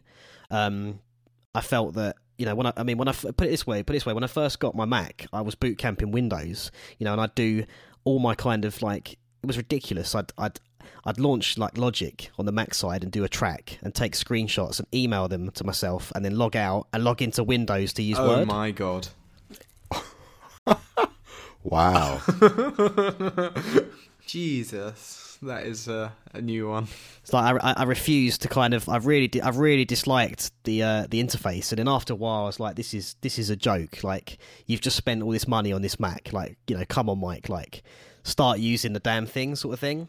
Um, so I deleted deleted yeah, yeah, literally deleted the Windows partition um, because as well I was playing games, I was running Steam, and, and while Steam was sort of available on the Mac back then, it, it wasn't that great. I had Boot Camp on my iMac for Steam for about three, four years, when I finally deleted the bootcamp partition, it was a nice feeling. Just completely. Yeah, abso- oh, absolutely, absolutely. I just thought let's get on board with it, and I started using iTunes, and I, I started using, you know, um, Pages or iWorks. It was then, wasn't it? It wasn't Pages. It was. Was it still Pages? I, I iWork was so no, it was Pages, but the suite was called iWork. That's right. Um, that's right. Still is, but no one ever really refers to it. So, so, so yeah, I, I liked the kind of you know, I still want. I suppose I still wanted to play my games. So I still wanted something that was that was sort of powerful, and the, the graphics cards in the iMacs back then were not great when you're talking about gaming. Oh, how much has changed? Um, so I went with the Mac Pro. I think I paid around about two and a half grand. I think for it. Um, I didn't get the six core, um, which I later regretted um, because, as we discussed briefly in the earlier part of this video, you know the the upgrade options when it comes to if I had that six core. You know, I could have gone up to 12 core even now, but it's a case of you need a different motherboard. Um, you know, and I, I wasn't prepared to basically up. I mean, upgrade the motherboard, upgrade the processors. You might as, you might as well buy a new computer. So I took the four core uh, option, and really, it was it was far too much for what I needed at the time. You know, people were sort of walking in with those white MacBooks, which actually are great. Um, they they work really well. I know people to this day who still use those white MacBooks to record music and produce music, and for some reason they seem to they seem to still hold up, even running you know like Logic Pro X is still running really well. Um, so I was kind of like this like odd kid at, at uni who had this like ridiculously powerful computer and was trying to sort of as I got into film, you know, running orchestras and you know no one else was really doing that. Um, and uh, I suppose, like I said, that techie side of me wanted to kind of understand how I could use, you know, in the future use multiple computers to basically, you know, run different sections of an orchestra or different um, uh, sound palettes, if you like. So, and yeah, I mean, I was basically, you know, I was brought into the whole Apple world. I, I kind of once I got over that whole we're not using Winamp anymore. We're not using this. We're not using that, and, and kind of getting into using Finder as opposed to, to Windows Explorer and and uh, not playing as much games because I was basically studying. Um, I went and bought the iPhone, um, and then kind of started using iTunes and actually buying. Around that time, to be honest, I stopped buying CDs, which is quite interesting. Wow, early on that that happened to me. Yeah, that's quite interesting. That it was kind of after the iPhone. I mean, I had then I had an iPod, um, which I actually got when I bought a MacBook. oh yeah, they used to do that promotion. I remember. That's right. I did the touch. Um, and yeah, it was around that time I started kind of I stopped buying traditional CDs. Um, I still buy, I still bought vinyl, and I still do buy vinyl. But um, yeah, I stopped basically all my, all my music purchases were, were digital. Um, so I suppose at this point, really year two. So I suppose looking 2012, you know, I'd gone from someone who basically, you know, d- didn't really like Apple or or kind of care about them as a company at all, to someone who kind of had, you know, the cheese grater Mac, a 15 inch MacBook Pro, an iPhone, an iPad, um, and an iPod. um, you know, and I kind of got into the whole. Oh, so uh, so uh, so an Apple fan. That's quite a transformation. Yeah, without question. Yeah, I went, I went, I went for it. I went for it. I really did. But I think that's that's what they do well, isn't it? Is they they kind of solve. You know, for me, especially in terms of the music, as I started actually using um, the Mac for music creation, you know, I'm like, oh wow, it's not crashing, and oh, I've got no latency, and you know, all these things. I don't have to, you know, if I'm plugging in a new audio interface, I'm not installing drivers. Wow, you know, this is this is cool. Um, and I'm, you know, I managed to basically just focus essentially on on creating. Um, I think the weird thing that separated me really was I was never a Logic user. Um, I used Pro Tools. Um, even to compose and and uh, you know use MIDI, um, if anyone knows what I'm talking about here. Um, so that was kind of weird. I was the only person at uni using Pro Tools to to kind of compose, mix, record, master the lot. I moved to Logic um, in in kind of later days, but it, Logic wasn't really the Logic was the reason I had to buy a Mac because the course I had to learn Logic as part of the course. But you know, sort of professionally, I didn't really use Logic really up until about up until a couple of years ago when my old Mac Pro became unstable and uh, Pro Tools was not running very well on it at all which essentially forced me into using Logic, which which then was more stable on a on the native on a you know using a native Mac sort of thing. Hmm. Interesting. So so it seems like you sort of fell into your current Mac situation, uh, which is cool, I guess. I mean, pretty much. I think I think I think it's if there's one thing I can say is you know to to say that you you basically used a pretty high end system for you know almost a decade before having to you know change it. Like, like I said, if if it wasn't for the case that I could change the RAM and and, and obviously SSDs helped us all out, right? Um, you know, um, that was to me huge. Um, the kind of I mean, uh, bearing in mind I bought SSDs, it cost me eight hundred pounds for for um, 128 gig. Oh my! Um, and I needed I, I needed that at the time to basically run the sample libraries that I was using. You know, was, I was using kind of cutting edge um, sampling techniques with the music. So it's you know if you're if you're programming a, a solo violin section on the fly of all the different bowing and all the different articulation, and you're actually going through all those thousands and thousands of samples on the fly, you need drives that are fast, and and that was um, that held me back big time with the original um, configuration. Um, so you had people basically running raids back then before SSDs in, to be able to, to do that, and obviously raids were ridiculously expensive and very complicated to set up um, for that for that application. So so yeah, really the original Mac Pro, you know, I took it from the, like the six gig that it's shipped with to sixteen. Um, and sort of used two SSDs to run samples, and that kept me going really up until sort of I, I started talking to you, Jack. You know, and that was what 2016, 17, 16. Um, so I, that was the same configuration. I started getting issues in obviously I write to film, so you're not just while you're not really dealing with any kind of edits in the film, you are running essentially a HD film in real time alongside lots of complicated computing and lots of CPU issues. So I bought the Mac Mini. I don't know if you remember me getting the, the Mac Mini. Um, and that became like a slave in the sense that that ran the film and then I timecode sync that back to Pro back to Pro Tools.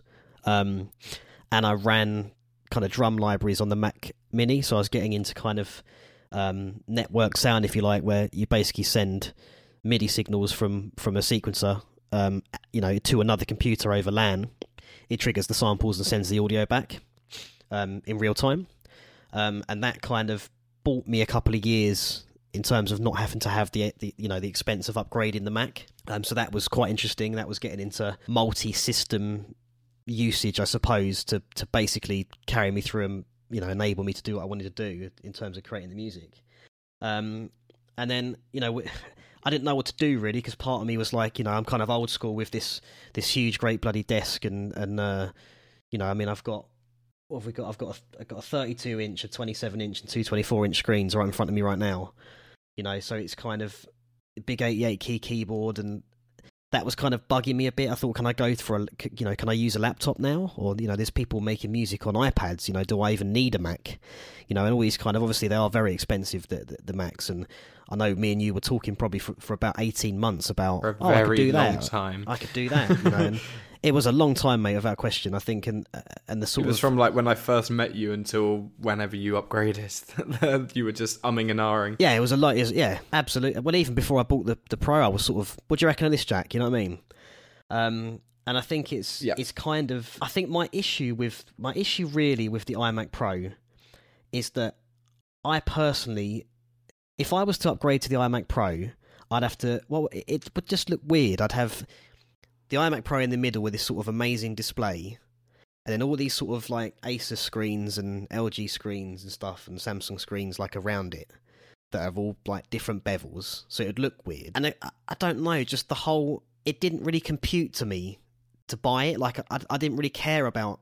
In many ways, I do care about the display because I'm going blind these days, you know. But it wasn't really important to me to have that 5K display. What was important to me was was processing power and, and RAM and and power. Basically, I wanted a power computer. Hello, Mac Pro customers. That is exactly why people still want one, um, which is exactly what you kind of did, right? Yeah, I went and bought the. I looked at. I spent ages looking at, on, at benchmarks.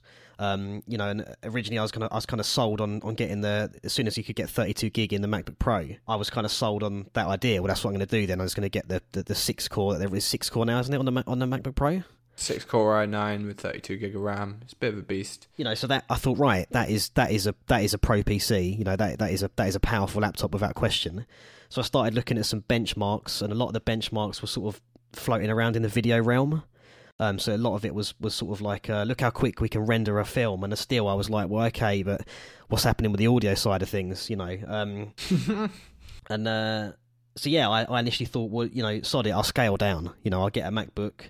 Um, I, it can then be a bit of a hybrid. I'll keep my screens.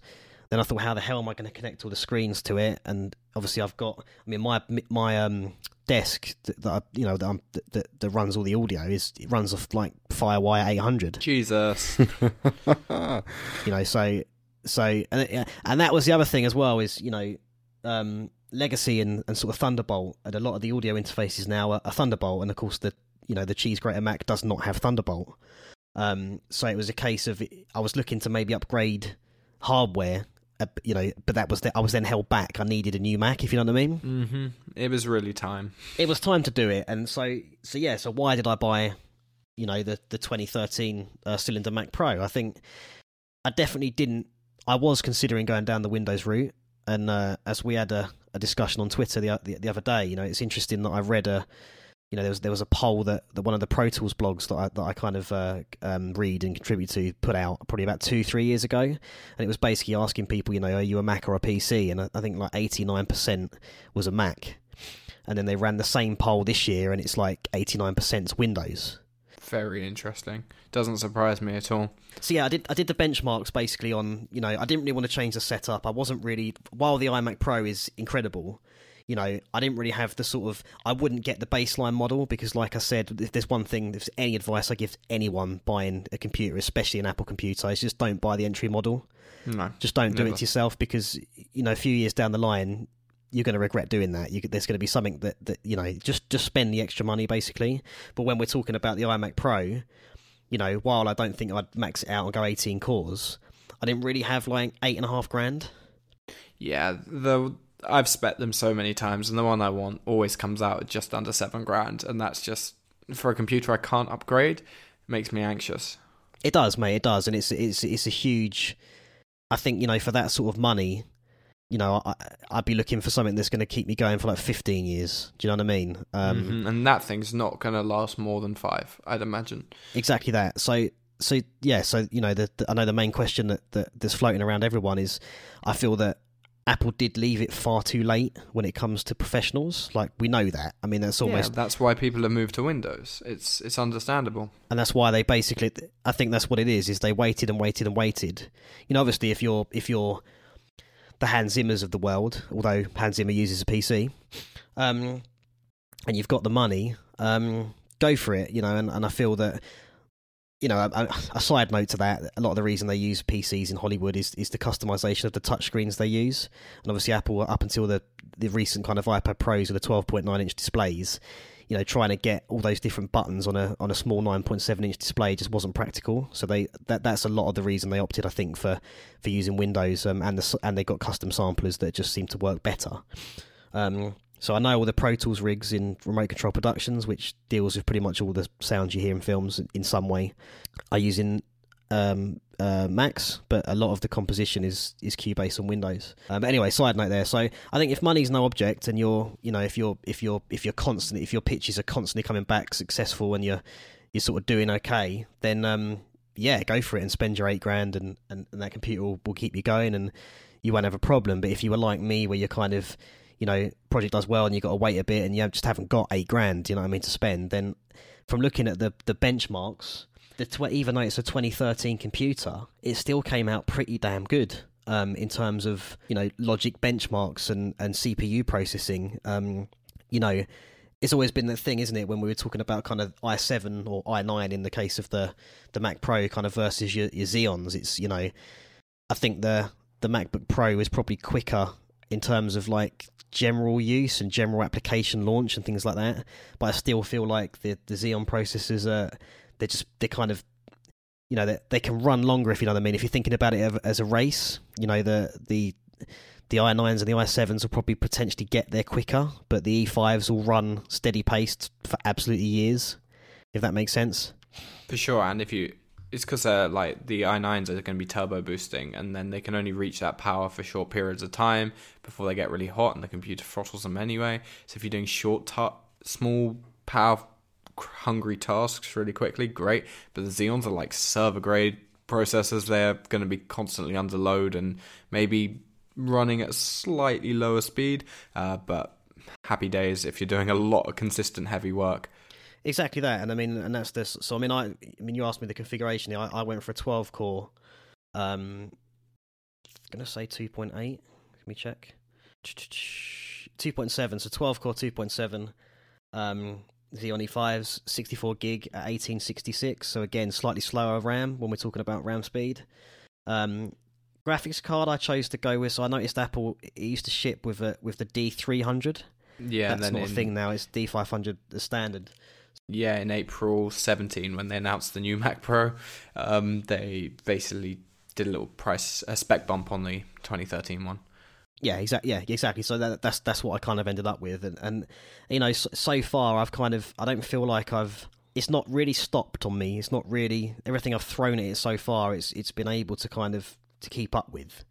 Um, you know that that was the other thing as well is is when it comes to kind of um multi you know it's like live streaming you know my youtube channel i was having serious grief with that it just it was struggling to run the session as it was then if you started trying to then like you know stream your screen i mean forget it um, I do feel like Apple have, they they need to put a lot of work into into Logic. They've abandoned it again, and its multi-threading um, capabilities are not great. What what it will kind of do is if you've got a bunch of tracks and you put you're applying effects to each individual track, it kind of almost it it kind of um, merges those two tracks together and throws it onto one core.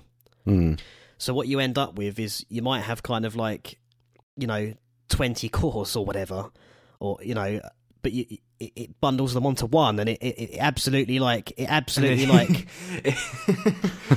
Why does that not surprise me? not even, yeah it's like why have you done that you know so you end up having to basically create auxiliary tracks with all your effects and then you bus all the audio to that one track which has got all your so effects on it having a 10 core imac pro do you know what i'm trying to say it's, it's, ridiculous mate so you could end up with an 18 core imac iMac Pro, but you're you're thrashing the hell out of that one core, and then you're getting CPU overload errors, and you're looking at your you're looking at your system usage bar, and you're like, what are you talking about? What are all these other cores doing? Nothing. Yeah, it's it, it's undeniable. Apple lost their way with professionals. Like, I, am convinced they decided to abandon them. Simple. I think at one point in the yeah. last five years, they decided we're we're out the pro market, um, and then somewhat early 2017, prior to April 2017, they decided otherwise. And these things take a long time to make, like when we had this discussion on Twitter about potentially moving to Windows.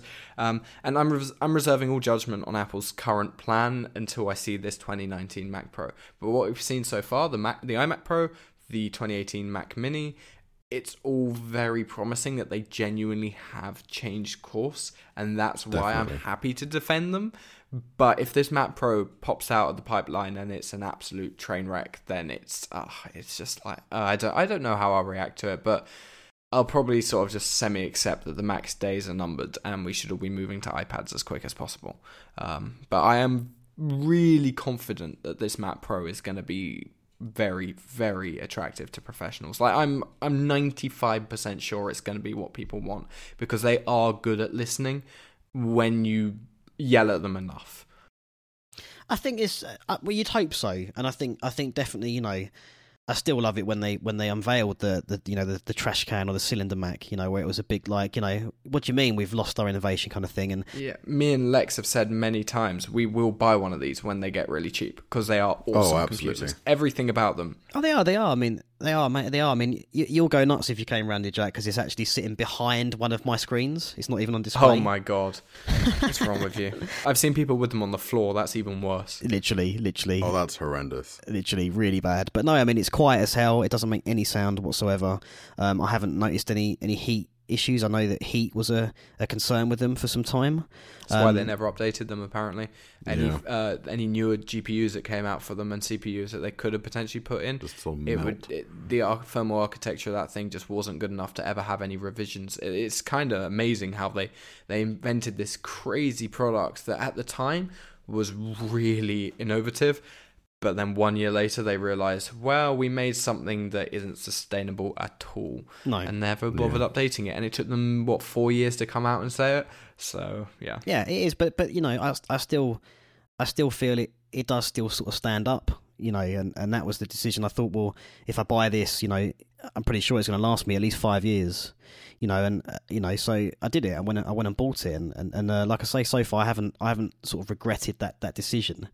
Um, and a lot of people, especially in what my industry that I can see, if they're using a Mac, you know, a lot of them are using the, the trash can now. Um, even in 2019, I can only really think, to be honest, off the top of my head, of maybe one, two people who, who bought, you know, the the uh, the iMac Pro, and money is definitely not really a, an issue for them. Um, and they're kind of, I suppose, more musicians, you know, so you know, like top violinists or top cellists, they're not sitting there doing what I do and you know, sort of knocking up a whole orchestral score, um, which you need huge amounts of processing power for. Um, but it is, it definitely is, it definitely kind of did, it did, it, I wouldn't say concerned me, but it definitely made me think, wow, like when I read, when I saw that like 80% of people are now using Windows, it's like, really? Um, you know, and I, I think probably that is down to down to kind of um, uncertainty when it came to the Pro Mac lines, the amount of time it did take to kind of deliver it, and then of course just the price, the price tag on it, you know, and it's kind of I was really excited for the iMac Pro, and it, I still am, but it's that that is one thing that I suppose is kind of a concern for me moving forward and, and looking at the 2019 or the 2020, you know, Mac Pros is what the hell is it going to cost? you know and is it a case of is it a case of you can perhaps you know start at say you know say three grand you know, or two and a half grand, and then you can kind of build on it. You know, if that if that's the case, then then I, I can see that that that being viable. I'd imagine it its starting price will actually be cheaper than iMac Pro. I personally think that. I agree. I think con- when you configure it, it will end up a lot more expensive, especially when you throw in the separate Apple display. But I think the starting price will probably be nearer four thousand rather than five thousand. Which yeah, which is yeah, which eh, but it but then you know, like I say, if you can if I say could start at four or five grand, and then I knew that that system, the core of that system, maybe would last me sort of fifteen years, and I could keep adding to it, then I think they're back in the game. Well, we've actually got a topic a bit like the last thing we'll talk about today is a rumor about how this Mac Pro is going to turn out, and uh, it does sound like you'll very much be able to add to it over the years. Um, but we can. We well, can you'll have to, otherwise you'll have useless. to add to it from day one. Otherwise, it'll be useless. yeah. Um, but yeah, we'll we'll we'll get onto that. Um, so, what are you looking forward to in the new in a new Mac Pro? And what's well, you've sort of answered it, but just to summarize, what's important to you as someone who needs a Mac Pro for Apple to put into this product? I think there definitely needs to be a little. I mean, I know you guys touched on it earlier, but I, I do feel like there needs to be some separation, definitely between, you know, not all of us are looking for a great display. That's that's for sure. You know, it, it, we definitely needs to be a focus on power. So I think I think that's already been answered. The new Mac Pro, I doubt, is going to come with a display. Um, for some people starting out, that's probably going to be an issue. You know, oh Christ, I've got to spend four grand on a on a Mac, and now I need a display. That so that that could sway either way, I suppose, depending on your needs. But I think you know, for me, I definitely am a desk sitting workstation person, and I think that's really what what we're after. You know, it's we don't really want an all-in-one. You know, we we're used to looking at ridiculous amount of screens and big chunky, you know, hardware and instruments that look weird and whatever else. It's not. Do you know what I mean? It's it's the elegance of it is nice, but it's not really essential to me. Um, I mean, like I say, my trash can is sitting behind my screen. Um, just because I got nowhere else to put it. but um, I think yeah, I think I think definitely the ability to a step back, I suppose, to the original um, cheese grater idea, where you know I invested that money and then I was able to make that machine last, you know, three four times its lifespan by being able to literally flick a switch and you know whip a drive out and whip another one in, sort of thing. That's definitely important to me. Is that is to have some sort of upgradable option you know, you got to remember as well is some people. I mean, okay, yeah, I suppose you've got the argument of the of the. Well, I don't really get. I don't really want to get started on the dongle thing because it drives me nuts. But you know, um, there was a time where you literally finish a project, take the hard drive out, and then put another hard drive in and start from scratch. So I suppose you could say that what with Thunderbolt and the ridiculous speeds we're getting up and down now, it's just a case of an external hard drive. So I don't so much mind. I think that side of it is now kind of outdated. It's, there's nothing wrong in my eyes with plugging in a, a hard drive, working to it, taking it out, and archiving it, um, or even clouding the files. You know, wherever you want to you want to deal with storage. But I think that is just something that's kind of like something that's that's really considering you know they seem to kind of be focused a lot on video. They definitely definitely seem to be focused a lot on video. Um, you know, even with the the MacBook Pros, you know, when they sort of demoed the Touch Bar, there was nothing really in Logic. You know, it was it was all sort of very I much. Agree. Um, I think they are very much pushing Final Cut users without question, uh, and rather than Logic users, without question, and and you know, and like I say, I'm I do use Logic, and I've written cues in Logic, but I'm probably am more of a Pro Tools user. You know, um, but there are a lot of people out there who use Logic, and you know they're ahead of a lot of of what you know it's not just music right? It's you know people are people are podcasting now people are streaming now people are people are using audio man. They they want they want to use a you know a digital audio workstation that's kind of cared about. So i feel that you know why am i having multi-thread issues? You know why are you not using all the all the threads correctly on a on a 24 you know because obviously you've got 12 cores but essentially you've got 24 right? Multi you know multi multi threading mm. and stuff. They've not yep it's a software thing as well that I think comes alongside the um, the Mac Pro. But yeah, I think you know keep in mind that you know we're desktop users. We you know all in ones don't really. I don't think they're really a, a, massive appeal to people who are who are working on a pro level. Yeah, no, all in ones have always. It's like when Steve Jobs returned to Apple and he simplified the lineup. He wanted a consumer desktop, consumer notebook, pro desktop, pro notebook. The pro desktop was a standalone. It was the Power Mac G3. Um, and the consumer desktop was the iMac G3, an all in one. The all in one is brilliant for consumers. And the iMac Pro, as we discussed, I think, two weeks ago, um, was sort of born out of Apple's previous mindset on pros. Um, it's a product that I I remember talking to you about it and saying, oh, I assume we'll never get a Mac Pro again, but we'll probably get an iMac Pro. Before it was even rumored, it just made sense to me. It was so obvious that's how they would do it. Like iPad Pro, they'd take an existing product and just make a Pro. I think probably towards the end of development, they maybe made it a little more powerful than it was originally going to be and more expensive. Maybe around the time they decided to do a, a new Mac Pro, so they sort of had it as a stopgap for their new philosophy. Um, but I think the iMac Pro was an, a happy accident that was born out of Apple's previous mindset. Sure. Um, and the all in one should stay with consumers, but professionals need powerful boxes and that's to me why the Mac Pro needs needs to exist and hurry up as well. Oh, I, I, I think I, I, do think you agree. I, I, am inclined to agree with you. I think that I think that really, if you are a video editor and that's your profession, you know, you're going to have screens that you're used to, and you're going to have.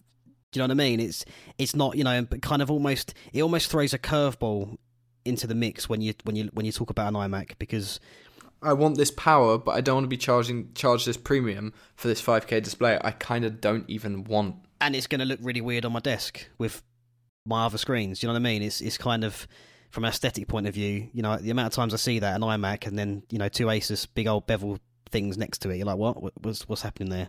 Um, so I think the aesthetics behind it. I mean, it, yeah. I mean, I don't know what's happening with the the Thunderbolt display. I think it will come back. Yeah it is coming back.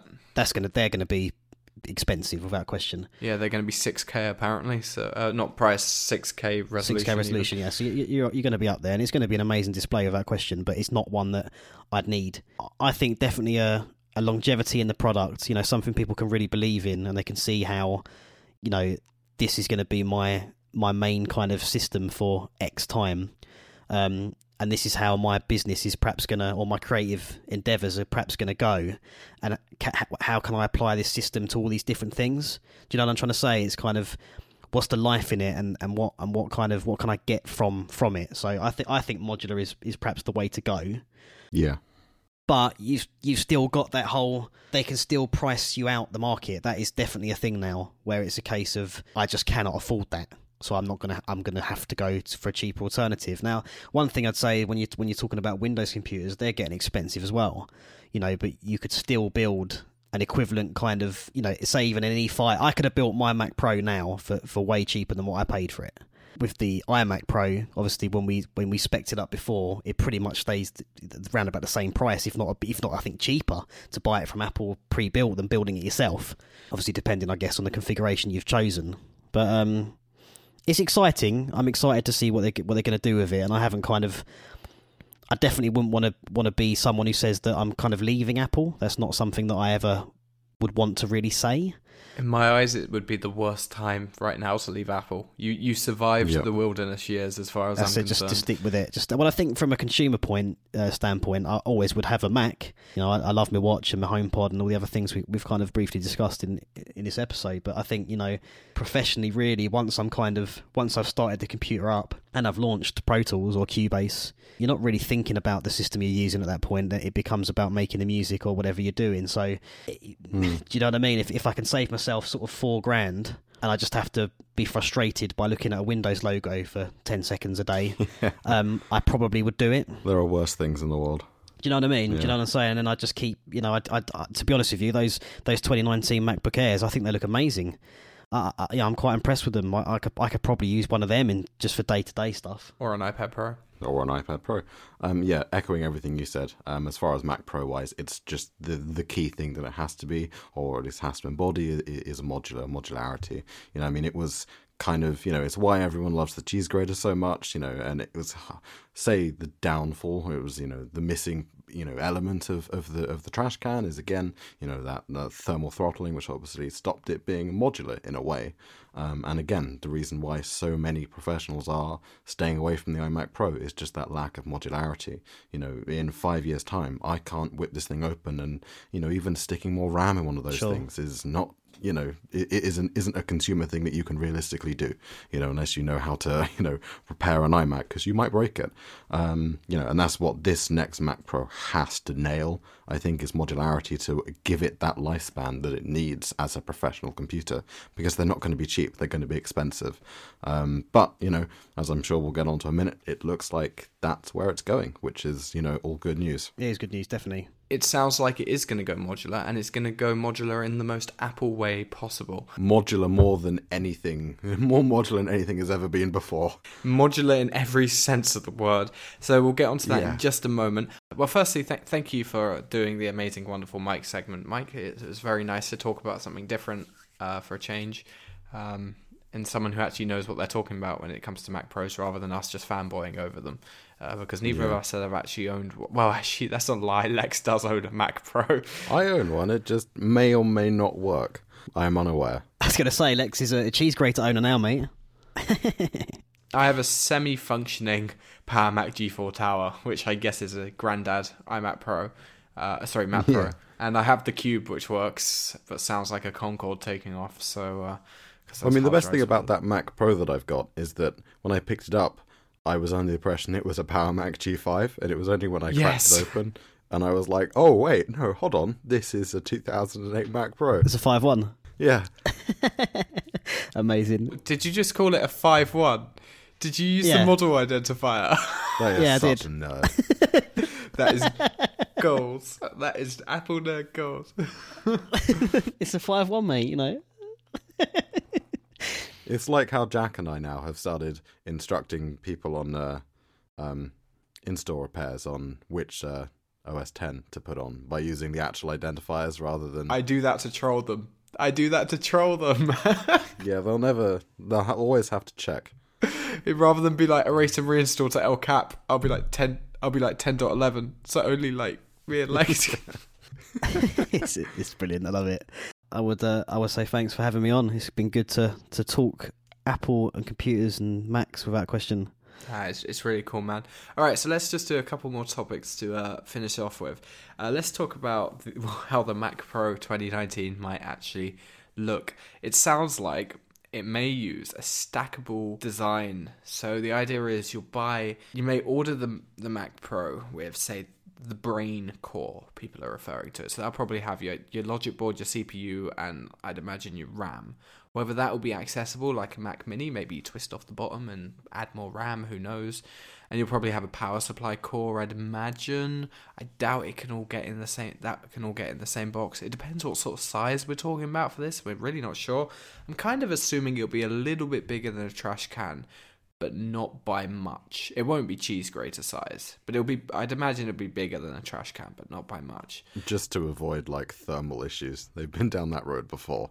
Yeah, yeah. I remember them boasting about how small it was, and look how that turned out. Ah, yes. Ah, yes. So it sounds like you'll buy more of these cores as and when you need them. So, say you're working with lots of GPU intensive programs, you'll buy a couple of GPU cores. If you uh, if you care about storage, you might buy storage cores. Um, and it will stack. These devices will stack on top of each other, and you will be able to customize your Mac Pro in typical Apple fashion. You won't be able to get inside there and start pulling graphics cards in and out, but you will be able to upgrade it. And I kind of think of this well, it's supposedly going to be using this Apple connector, maybe sort of inductive magnetic to connect them all up. I kind of think of this like Apple Watch straps. For a few generations, they'll probably keep it the same, but eventually, I bet one day they'll unveil a new one that has a slightly different connector. We all know it's coming with the Apple Watch. It hasn't happened yet, but let's be real. Series 6 or 7 maybe will sooner or later have a different band design and we'll have to start again. Like I wish I was I wish I was wrong, but I'm not. It's gonna happen. Every time there's a new one, I'm always like, is it gonna keep the same one? It survived the Series 4 redesign, so we're probably good for a few years, but it's gonna happen. Um but yeah, I'd imagine this is this is how this is going to work. But the question is, this connector must have crazy bandwidth if it's going to do this. We were sort of speculating what if you have to run like Thunderbolt cables between the cores, which isn't very nice. I'm assuming Apple would want to get it get it just down to this one connector that's sort of underneath each core. They stack on top of each other, or maybe it will have like four connectors per core it's really interesting and i could see this happening. The fact that this rumor's come out at all if they were working on a box that you could upgrade i don't think this would get anywhere. This sounds kind of legit to me in a weird way and it would also explain why it's taken them so long because there is also a rumor saying that while it will be unveiled this year it won't meet their self-imposed 2019 deadline. It will be early 2020, which as long as it gets unveiled this year, I'm fine with. Yeah, I mean, everyone has waited this long for, uh, you know, if it, yeah, it, that as long as we know what's coming and that it is coming, I think that will be fine. I think it's interesting though because a bunch of stuff's been uh, going around my brain whilst basically sort of a reading the article uh, and b kind of hearing you speak about it, Jack. But it's it's kind of you know in the way that we almost we've used software now where you know it's gone to almost like a subscription model where we we rent software for a period of time, so then we don't pay for it when we don't use it. You know, what about subscription hardware where it's almost like you you you pay your your outlay four grand, say, for your kind of baseline system, and then like you say, you know, you get a project in that's and you're like, right, this is going to be seriously intensive, so you almost kind of, well, dare I say, rent the modules it's possible. It's not unrealistic to think in this that day you and wouldn't age. rent them from Apple, but co- companies would start up that would maybe. Who wants to start a company? I think that should come under droplet conglomerate. There we go. Let's, let's do it. I mean, it's this will make people unhappy, guaranteed. There will be people that make a fuss about this, but if the days of Apple releasing boxes you can upgrade are over, this is the best way they could do this. And I think if we all take a if this happens, if we all take a step back and look at this rationally, as long as it's not ridiculously expensive, which it will be, but as long as it's not Touch Bar MacBook Pro ridiculously expensive, I think this could be a good solution. I genuinely do think this might be a good idea. I think this is the best plausible uh, sort of solution that Apple would genuinely consider. Like you're right, the days of whipping the side off of your cheese grater Mac Pro and stuffing in a new GPU, that's gone. We're not getting that back, and that's fine. The compatibility issues with OS, Mac OS, is just ugh. It just wouldn't happen Yeah, nowadays. it'd be a Imagine taking it to a store with a warranty issue, but that Nvidia GPU Ah, you've got in there is yeah. it's just not something that would happen in anymore. this day and age and the way that the industry is going it's just it just wouldn't happen um, but you're right this is this is totally the best way to do it um, or at least the best the best way that i can genuinely actually see them you know implementing um, and it would be really cool you know say you know if you do you know need more in the future you know you need a better gpu or whatever or if your use entirely changes. yeah yeah entirely you know It's if you really cool. if you're like a you know a, a low level you know video editor but then start doing VR stuff where you need a crazy GPU for it just get one and you can plug it in and away you go you know I th- and and again you know if you then decide that you need to upgrade your brain core because you need more cores or something like that um, you can do that and it doesn't mean you have to replace the whole computer Or in two years' time they release a new one. yeah, exactly. And you know, you're right. You know, there, there will come to a time where you know maybe it's because of you know bandwidth and proprietary connectors, which they are you know supposedly going to have on here, that it simply won't fit and won't plug in and won't work with your old brain core. So you've then got to up, you know upgrade the brain core. But you know that's a lot better than having to buy a whole new computer. You know. Yeah, exactly. Yeah, I agree. I'd kind of imagine that the brain core will be the most expensive, not necessarily because of what it contains, but that will be your sort of new computer. Yes, but it, it's your it's your starting block for sure. So if you want to upgrade your brain core, they're gonna tax you for effectively buying a new computer. Yeah, Having said that, if this system supports like multi CPU like the old Mac Pros did, what's to stop people buying lots of these brain cores? Maybe there will be a starting brain core with, say, like I said, the power supply and the RAM in it, and then there'll be additional CPU cores that are slightly that are more accordingly priced. totally. Yeah. I think that makes sense to me though, because it's definitely even if I look at if even if I look at project to project stuff. So you know, if I'm doing like a, if I'm recording a band, there's uh, you could do that on a MacBook. You know, if if I'm kind of if I'm doing a fully fledged film score, wow, we need loads of power. You know, if you're doing like a podcast edit, you don't need. Do you know what I mean? I'm, uh, Huh, try telling that to Jack. he's, he's got to do it on the, the top end computer, yeah. you know he's buying one of these, right? I am hope, hope hoping to buy one of these, and it would be used for podcast editing, and yeah, primarily nowadays podcast editing. But you- but it, but I feel like it's a case of like you know if if you're I could literally look at a project and I'd know what sort of computer I'd need to do it. So I suppose it's, you know to me there's got to be some sort of flexible way of of, of obtaining these modules. You know I, I suppose you I honestly think you know given they've got the whole you know iPhone upgrade program and and whatever else, why not just have like almost like a returnable Mac Pro. Imagine that would be a very cool system. That would be yeah, I'd be on board for that. I think people go for it. They they'd build it into their their project budgets as well. They'd say, you know, computing you know, that we're going to need these we're going to need this system kind of thing and you, you just build it into your into your into your estimate your quote basically for the work you're doing imagine that like setting in your your invoice for materials and it includes like a like a like a crazy mac pro 18 cores core or some rubbish like, you know maybe i'm talking absolute rubbish expenses. but you know I I, yeah. I, I, I think it could be a thing i really think you know you you could well, okay, for this project, I don't need, you know, so you've got your baseline, which could maybe be like a 12 core, you know, and then if you've got something that's going to extend, you know, go above that, then you just you just plug in more cores basically for that that particular project. But the main issue I can see, again, coming back to obviously we're talking heavily about hardware, is how is the software going to react to this? How is it? Well, you can rest it. Like I, I would imagine that Apple have are going to do some crazy stuff in macOS 10.15 14s next year, right? Mojave's 14, yeah. Um, I don't know why I can't remember that for a minute. This uh, year. But yeah, sorry, this year. Um, I'd imagine they've done some craziness to it um, to allow for this sort of uh, this swapping of, of drives. Uh, oh, Dub Dub's going to be fun. Look, I, am really, I like this idea a lot.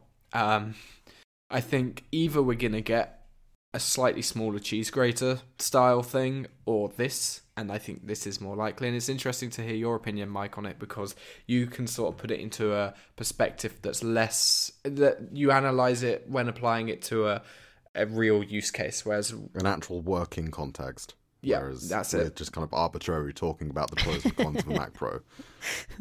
It's just, I just, I, I could just, I can just see that that being a thing. If you've got that option, those options, if that is literally an option of, well, you know, there's all these different configurations and it's modular surely that is just the, the, the logical conversation that someone's going to come at it. You know, would if, you if if you if you weren't worried about cost and if, if you were looking to upgrade your uh, your trash can say in another two years or so, say, um, would you be happy buying one of these? That kind of idea. I'd do it in a transitional. So without talking about software that's completely unrelated to this, I kind of touched on it with the whole multi PC music and sort of you know music over LAN, if you like.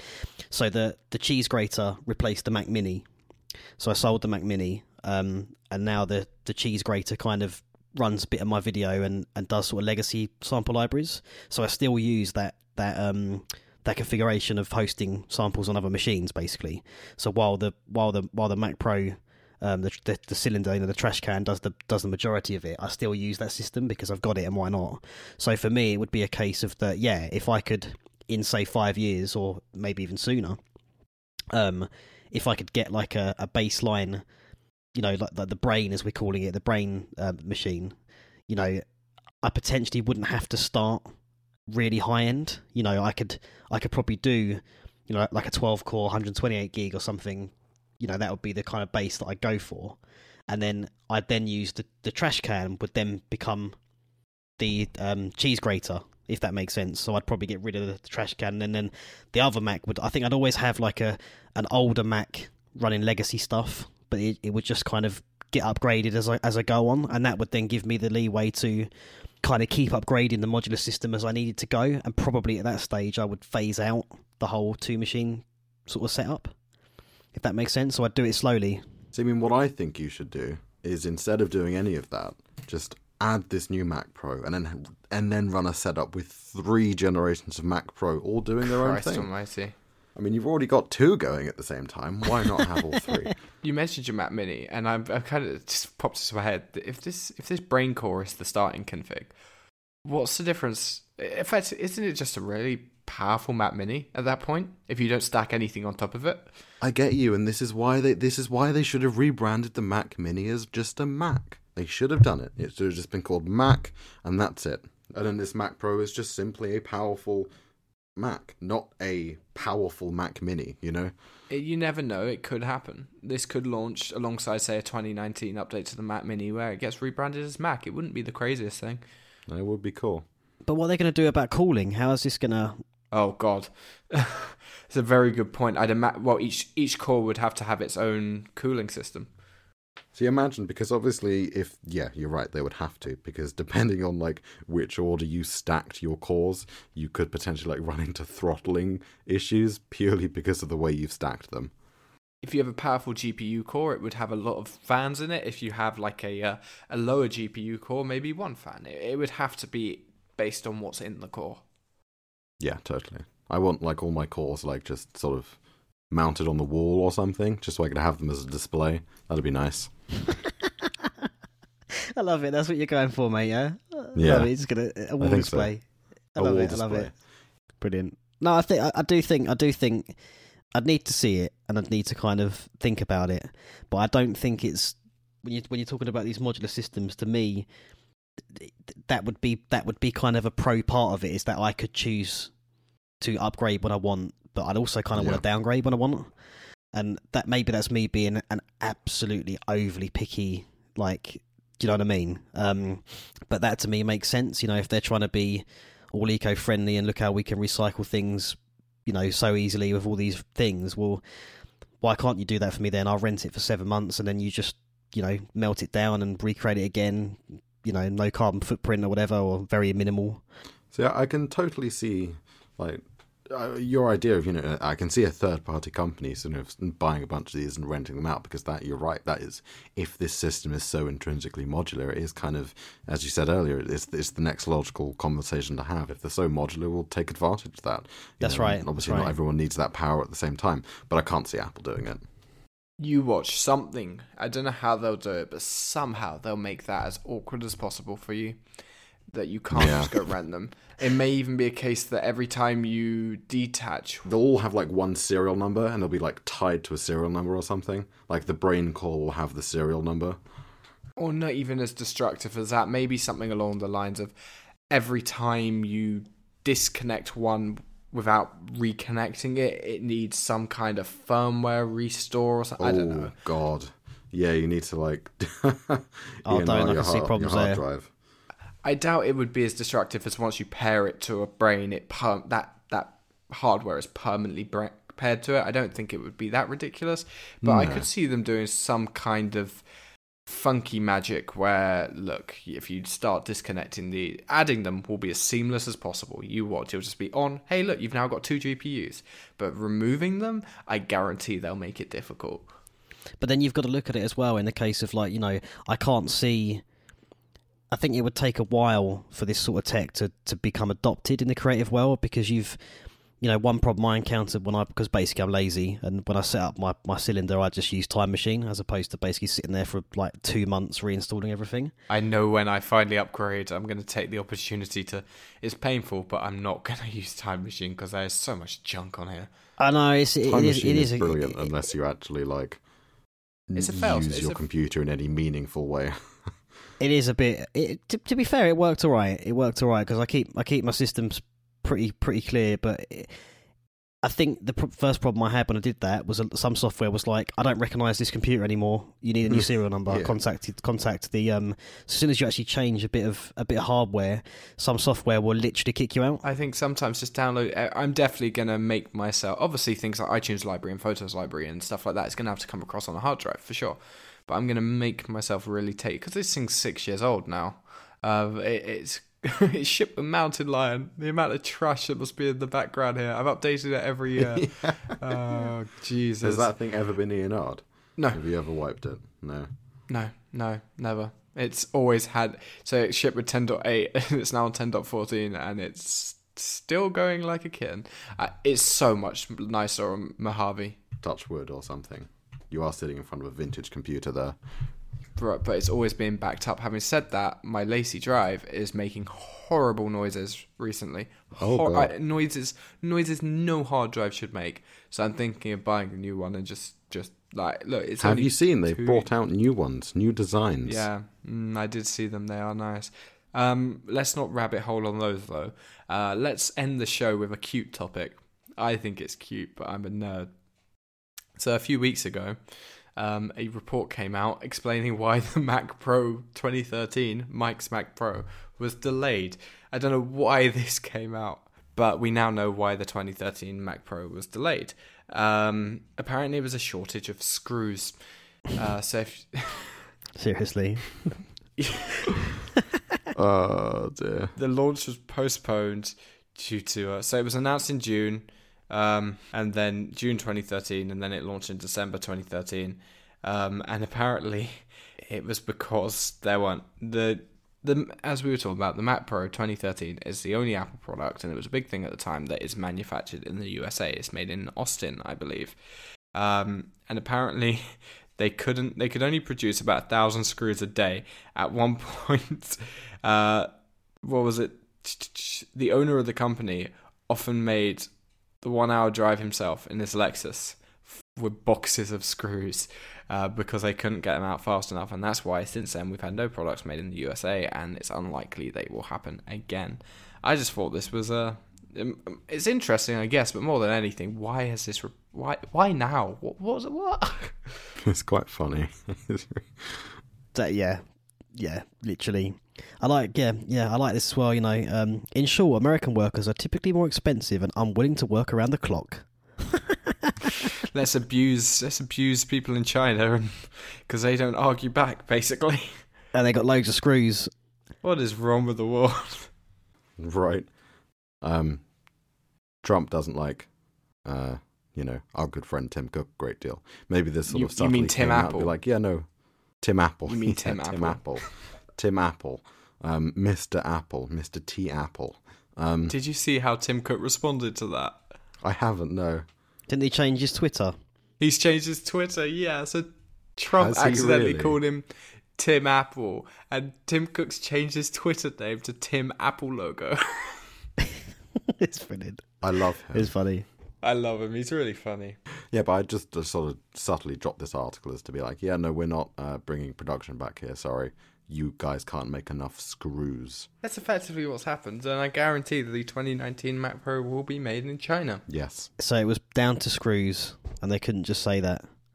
If anyone can find me an iPhone SE that says designed by Apple in California, assembled in India on the back, I will pay for it. Because a few of them were, and that's the only other place I could imagine the Mac Pro being made is India.